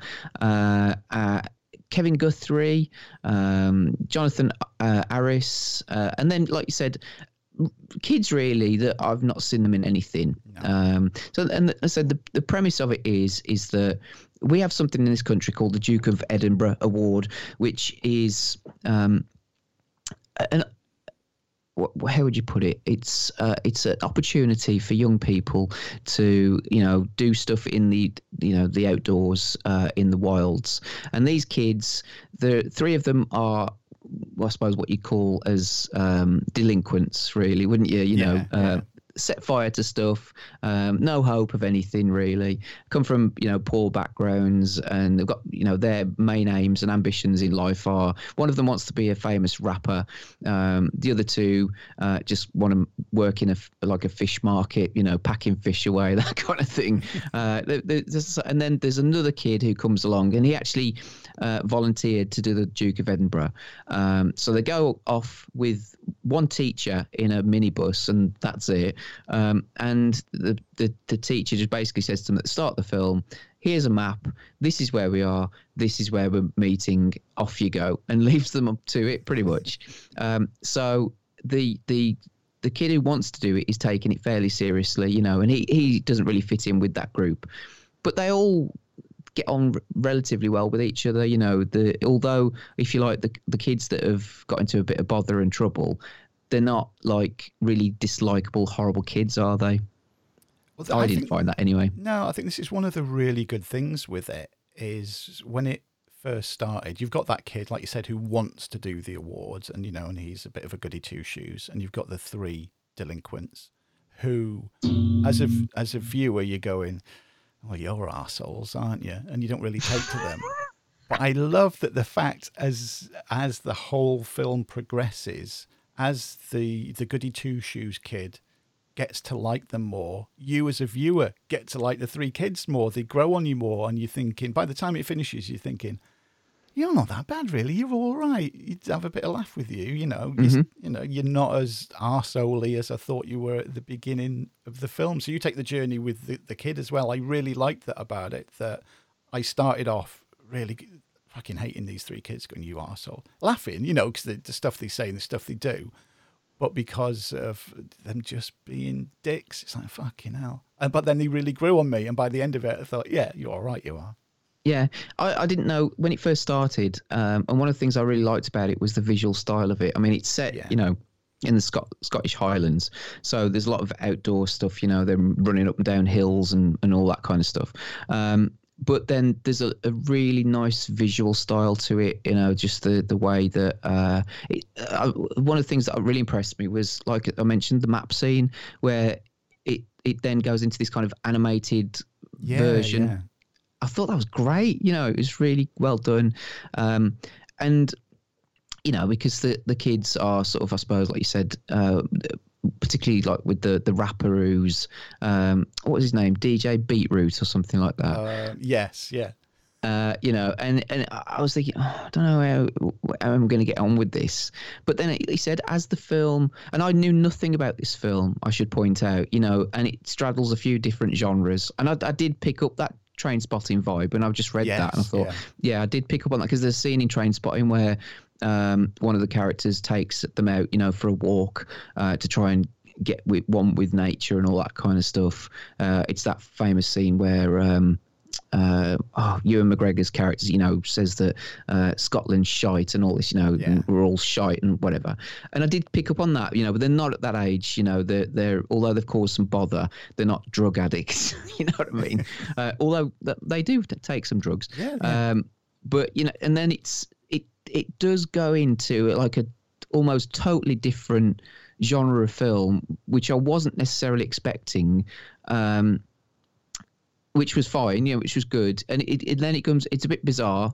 And then, like I said, there's funny moments in it. There's quite like kind of shocking moments, and I did laugh out loud quite a few times. But there's also some very sweet moments as well. You know, when they they are bonding together, they you know, and um, and it's it's really good. Yeah, I I really liked it. I thought it was um was one of those films that if we hadn't have done this, if you hadn't have picked it, I wouldn't have watched it. So I'm really glad that you did.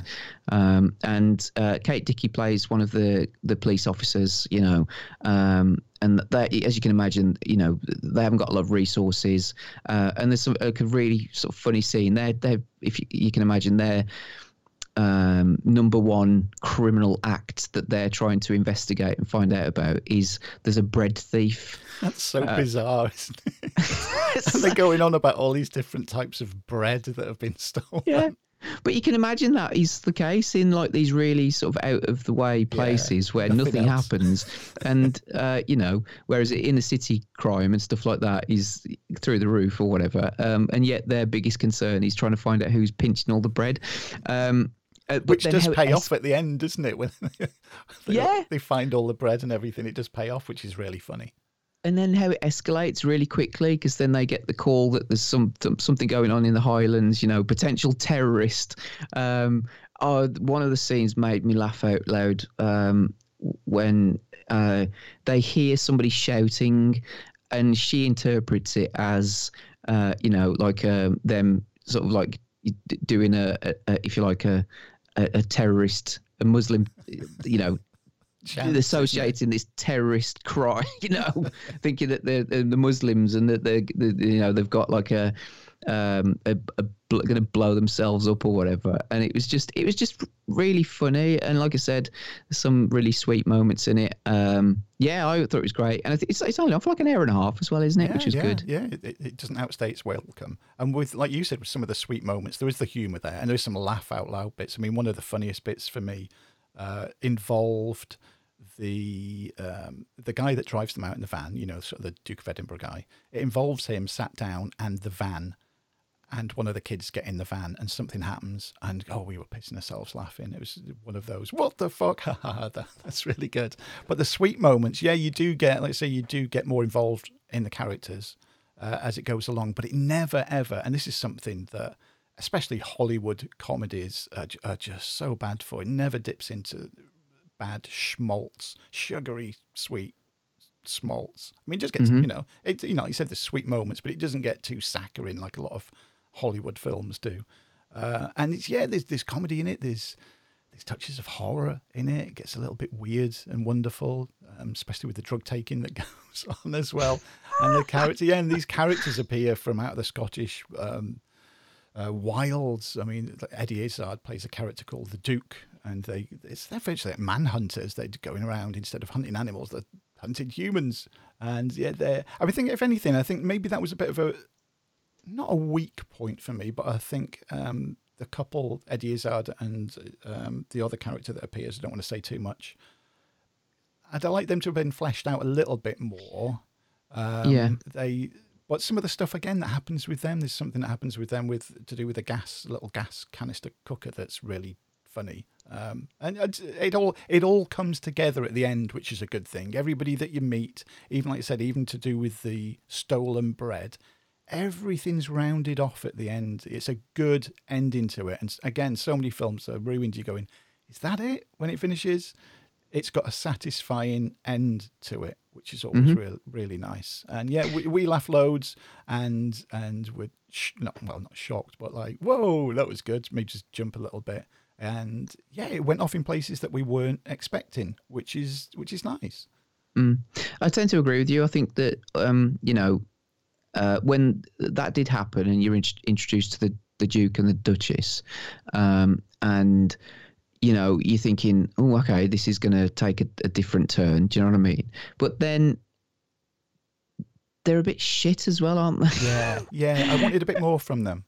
and there's there's no real you know not that I particularly wanted gore. I mean there is some gore and violence in it, but they they're just there. You know what I mean? They didn't feel like you said particularly fleshed out. Other than I suppose that they were just pitted against them. They were these posh toffs, um, you know, and it was you know that they they they hunt, um, you know the the I suppose the the kids that go off to do this thing.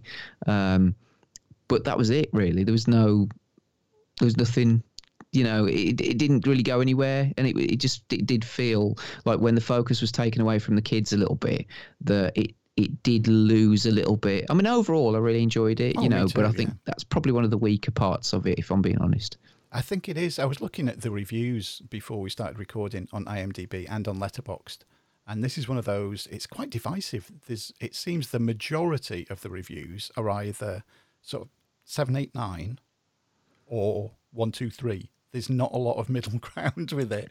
Yeah. So I think you know everybody listening to this, it's it could be one that you'll like. Both of us, we really enjoyed it. You could watch it and think, "Oh, that was a load of shit." It seems to be one of those you'll either go with it or you won't. Uh, it's there's some strong Scottish accents in it, so just be aware of that. I know, especially in America, some Americans have trouble with the Scottish accent. Uh, there was times I think we went, "What? What did they say?" Shall we put the subtitles on just to be safe? Uh, so there's that in it.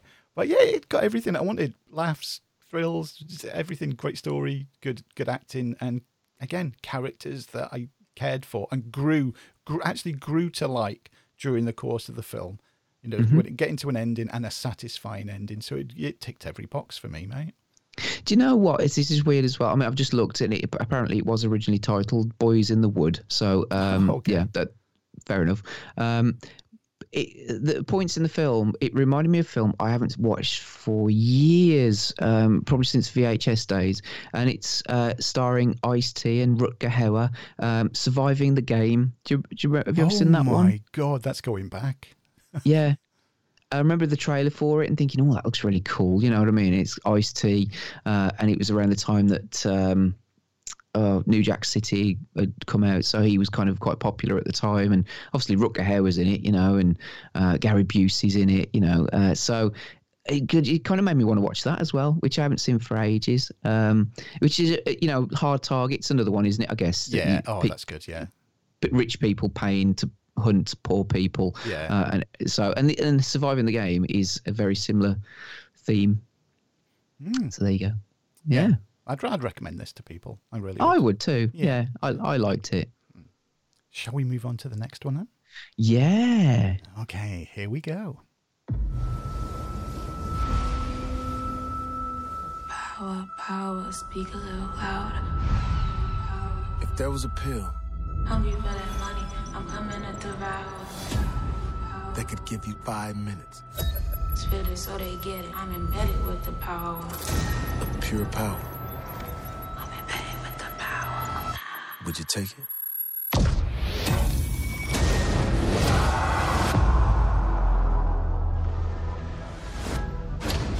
You don't know who I am and what I'm about, but I'll do anything to find that source. Listen to my voice. Am I lying? Welcome to Project Power. Our goal is simple the next evolution of the human species.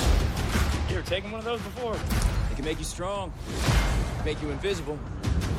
You never know what your power is until you try it. You push that power, don't you? Yeah.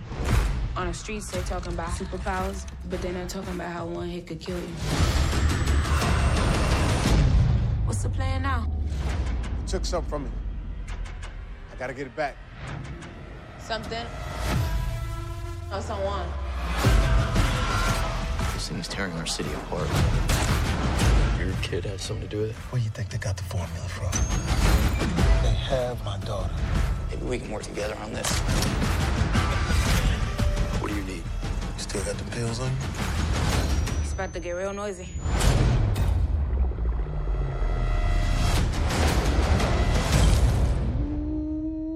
So that's your power. First, we stabilize it. Then we weaponize it. Power goes to where it always goes to the people that already have it. They think they can just test their product on my city. We'll let them see what happens. I thought we were like Batman and Robin. You know, Batman and Robin, that's a movie. This is real life. We doing this. Tell me what my daughter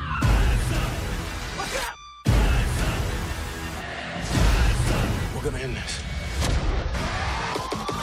It's time to rise. It's time to rise.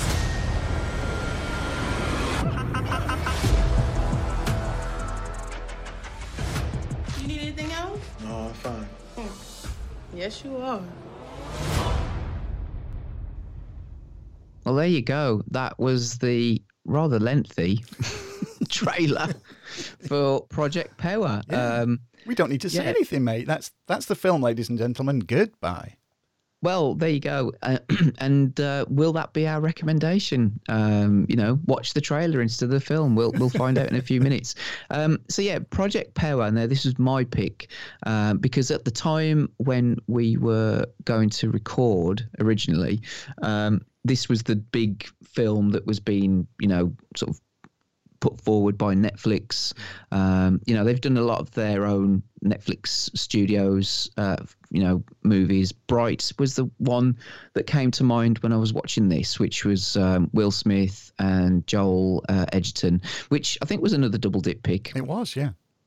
Um, so you know, and so this has got a six uh, out of ten uh, on IMDb, uh, based on fifty nine thousand nine hundred twenty ratings. Um, and the synopsis is. When a pill that gives its users unpredictable superpowers for five minutes hits the streets of New Orleans, a teenage dealer and a local cop must team with an ex soldier to take down the group responsible for its creation. Um, directed by Henry Joost and Ariel Sch- Schlurman, Schlurman, um, whose previous I, was, I had a quick look at their you know what they've done before, and they did a couple of uh, paranormal activity movies. Um, nothing else that comes to mind. I don't know if there's anything that you've seen of theirs that you you particularly liked. Nothing that springs to mind. No. Okay. Um, good cast. You know, um, Jamie Foxx plays one of the lead characters. Uh, your friend Joseph Gordon-Levitt, Yes. who featured in our last double dip um, pick, 7500. Um, those are probably the two main uh, lead actors in it. Um, so yeah, Metacritic wise, it has got a 51 and that is based on uh, 35 critic reviews, uh, 12 positive, 20 mixed, and three negative. So, um, because we've got a negative one, I'll probably uh, pick one of those. So, let's just have a quick look. So, we'll take the one from the top because it's uh, the, the highest. Uh, this is entertainment. For all the patently corny bits and some 17 attempts at an ending, Power still somehow makes it easy to suspend your disbelief and your imaginary degree in biochemistry and just let it ride. Actually, uh, that's the point. Was this called Power originally, or have they added the project? Do you I'm, know? I'm not sure. Um, in fact, I might, I might be giving a little bit away here. Uh, I couldn't even remember the name of the film when I was writing my notes for this. okay. I See, just I knew thought- it began with P. I was going, fuck, what's it called? I mean, it was like over a month since I've watched it, to be fair. Yeah.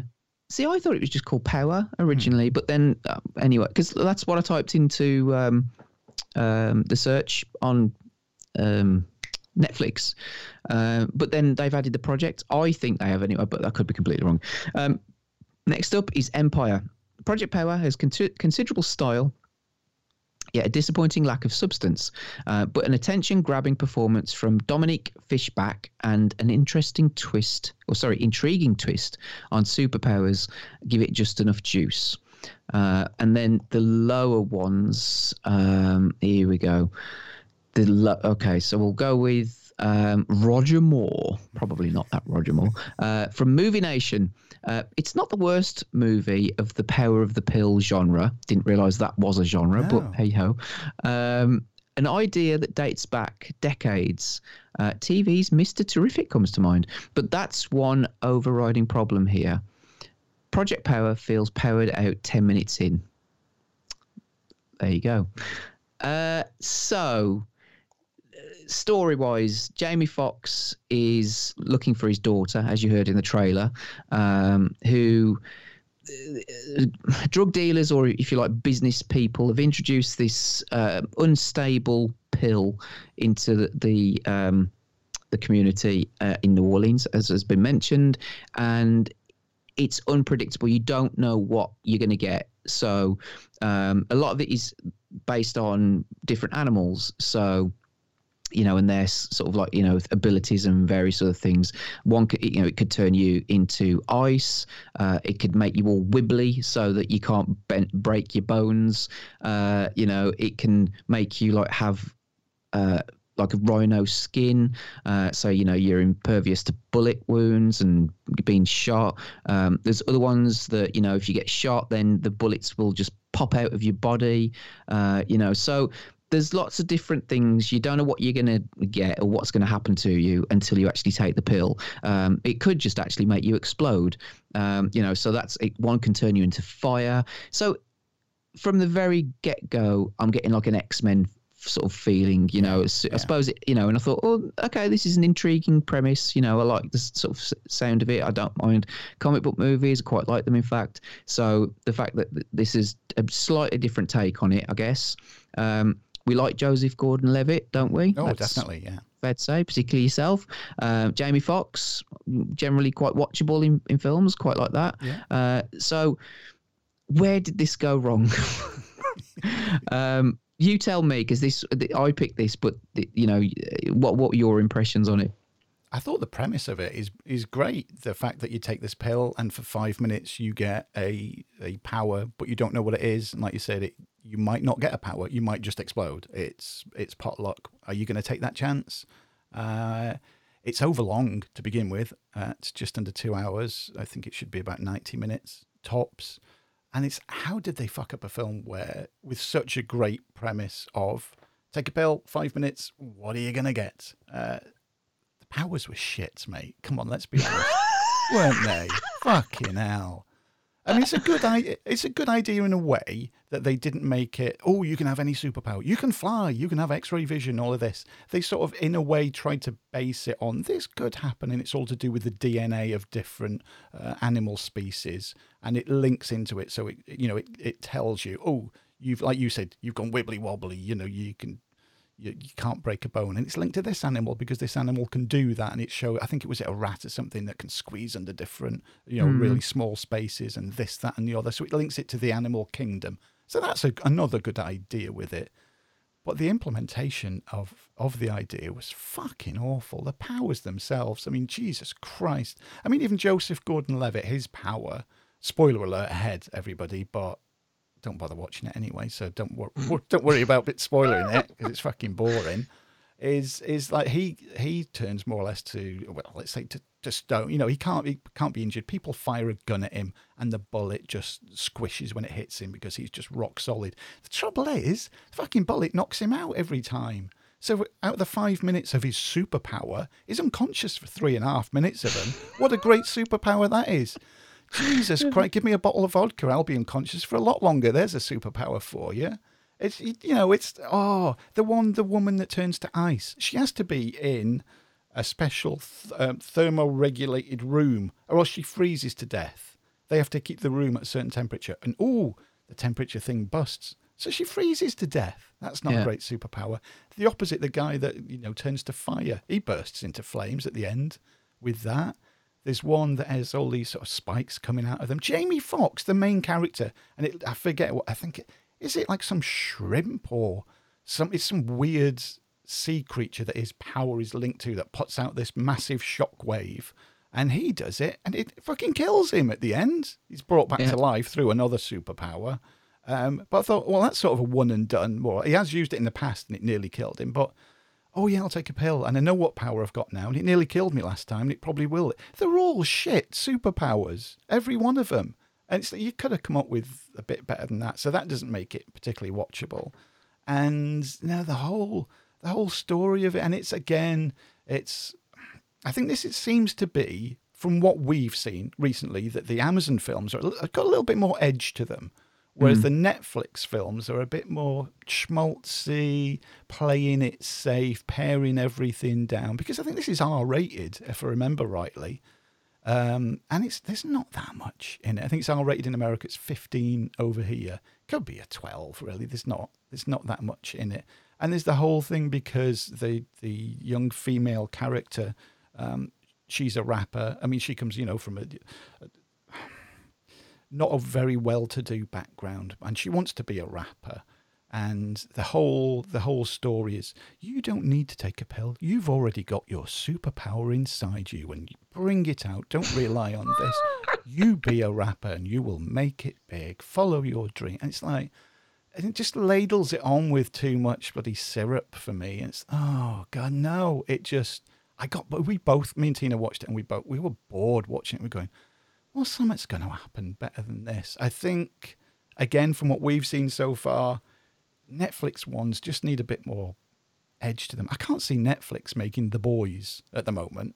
No. I mean, uh, again, anybody listening, prove me wrong if this film's out. The Netflix films that are really edgy and tough or whatever, please email us or tweet us and let us know. I'd love love to find out. But the way it is at the moment, they're just playing it really, really safe, and they're just ending up boring. It's like the the one that you mentioned, that Bright. I thought, oh god, that was the same. And this awesome premise, just terribly executed. Yeah. The reason why I bought up Bright was because it just reminded me exactly of that. You know, where you you've got all the the ingredients for it to be really really good. You know, um, interesting idea.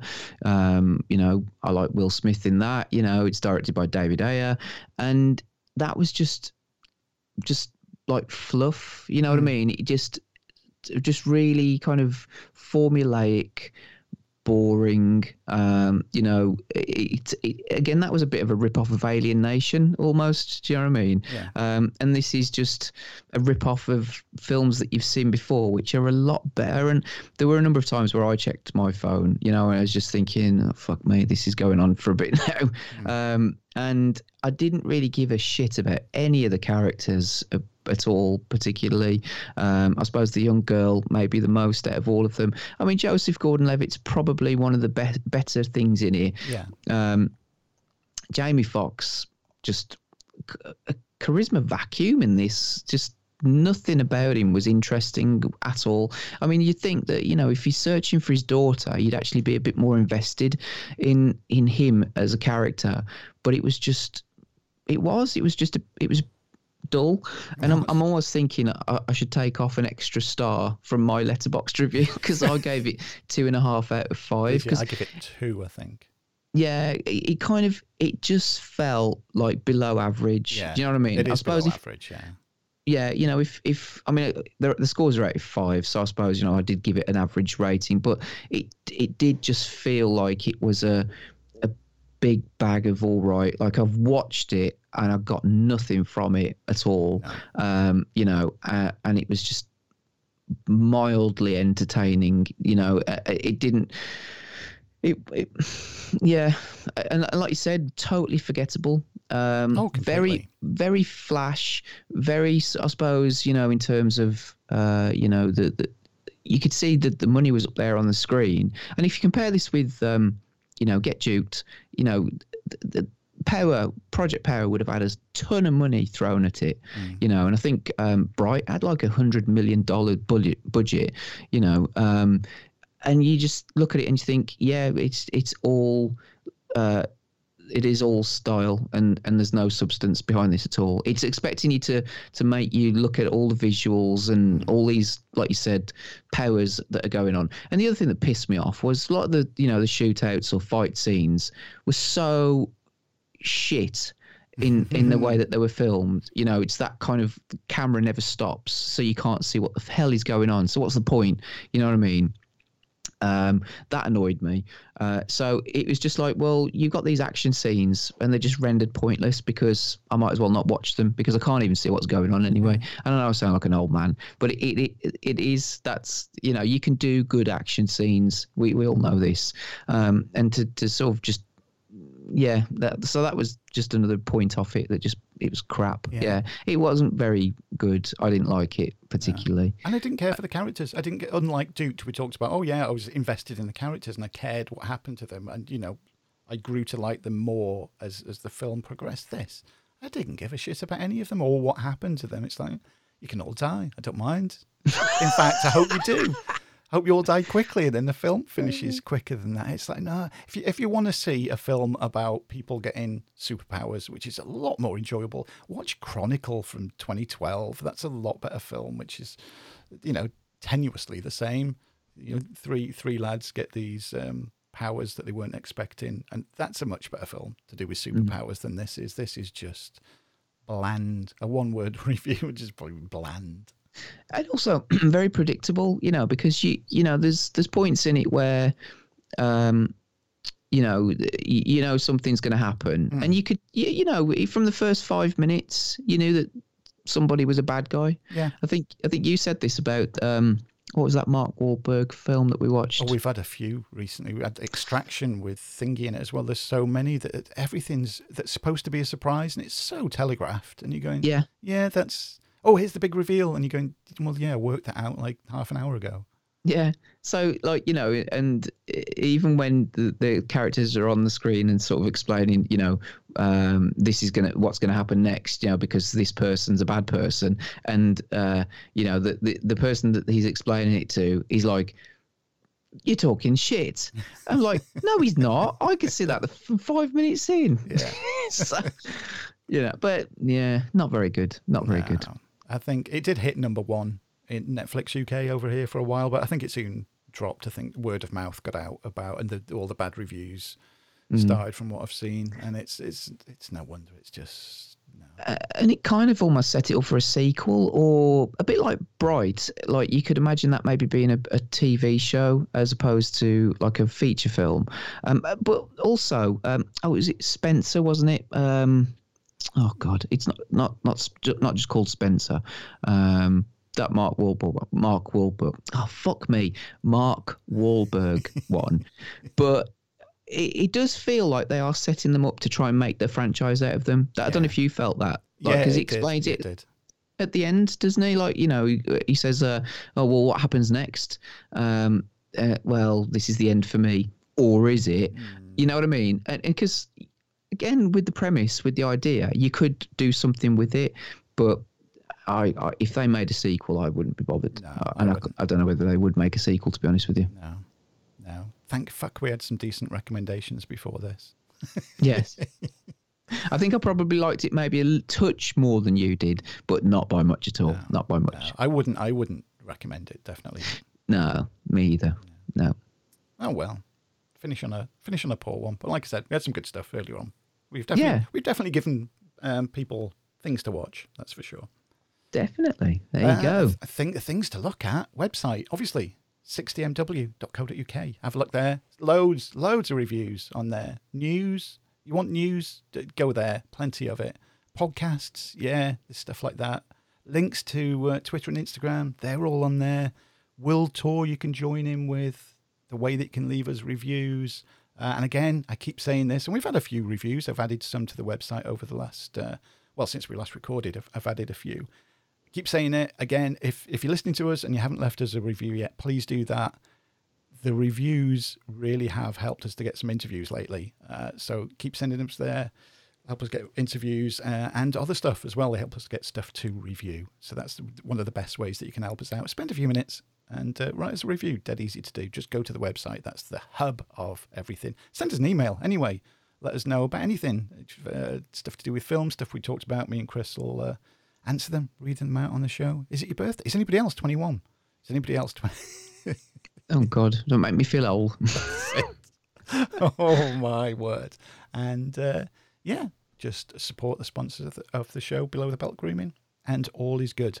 Uh, we will be back. It's been three months, mate, since we did this one. We'll get back. We we we got into a groove with every couple of months. I mean, we did start. It was every month, but mm-hmm. then that was back in the early days before all these other shows started. And I think it's nice. I think every couple of months it gives us more time to watch stuff, doesn't it? Because if you, I think if we do it every month, you're sort of pressured to find stuff that's good to talk about. Otherwise, I don't want to be coming on and we're talking about that was shit. That was shit. At least every couple of months, we normally find some good stuff to watch. So mm-hmm. I think all being well, we'll be back at the beginning of January with the November December show. Would be nice, you reckon? Yes, definitely. Yeah. Get back into a groove with that. And uh, yeah, again, just keep an eye out on your subscription for all the different shows. There's a lot coming in your ears. Ooh, uh, and mm. um, yeah, shall we disappear for now then, mate? Yes, it's been great being back doing this. Um, yeah, I've missed talking to you, mate. It's good. I mean, obviously, we, we talk offline. We don't. Uh, yeah. Yeah. Yeah, it's not as if we we just rock up every three months and that's the only time we it. talk to each other. Um, but no, it has been good to get back, you know, doing these. So uh, yes, uh, but lots planned for the future as well. So you know, uh, keep your subscriptions. What was it? What did you used to active. say? Was... Keep your subscriptions active. That's it. Yeah. yeah. I don't know what it means, but Sounds all right. It does. right. Until next time, thank you for listening. And um, yeah, watch out for stuff on the uh, on the podcast. I'm not going to say anymore. We got some we got some really good stuff coming. Even though I say so myself. Uh, right. Mm-hmm. Till next time. Like I say, good talking to you, mate. And uh, we'll be back at the beginning of January with the November December show. Uh, so yeah, have a good Christmas. Oh, um, that sounds really weird saying that now. yeah, because we won't be back on this one till till 20, 2021. Oh god. my god, that's that's way that's like science fiction film era, doesn't it? Crazy. 2021. Oh my god, we'll have hoverboards and everything next year. It'll be great. You know what? I was just thinking exactly the same thing when you said that hoverboards. that's all. That's all anybody wants. Fuck everything else. That's it just yeah, we just want hoverboards. That'll make everybody happy. uh, all right, let's bugger off then, mate. From me, uh, cheerio. Bye bye.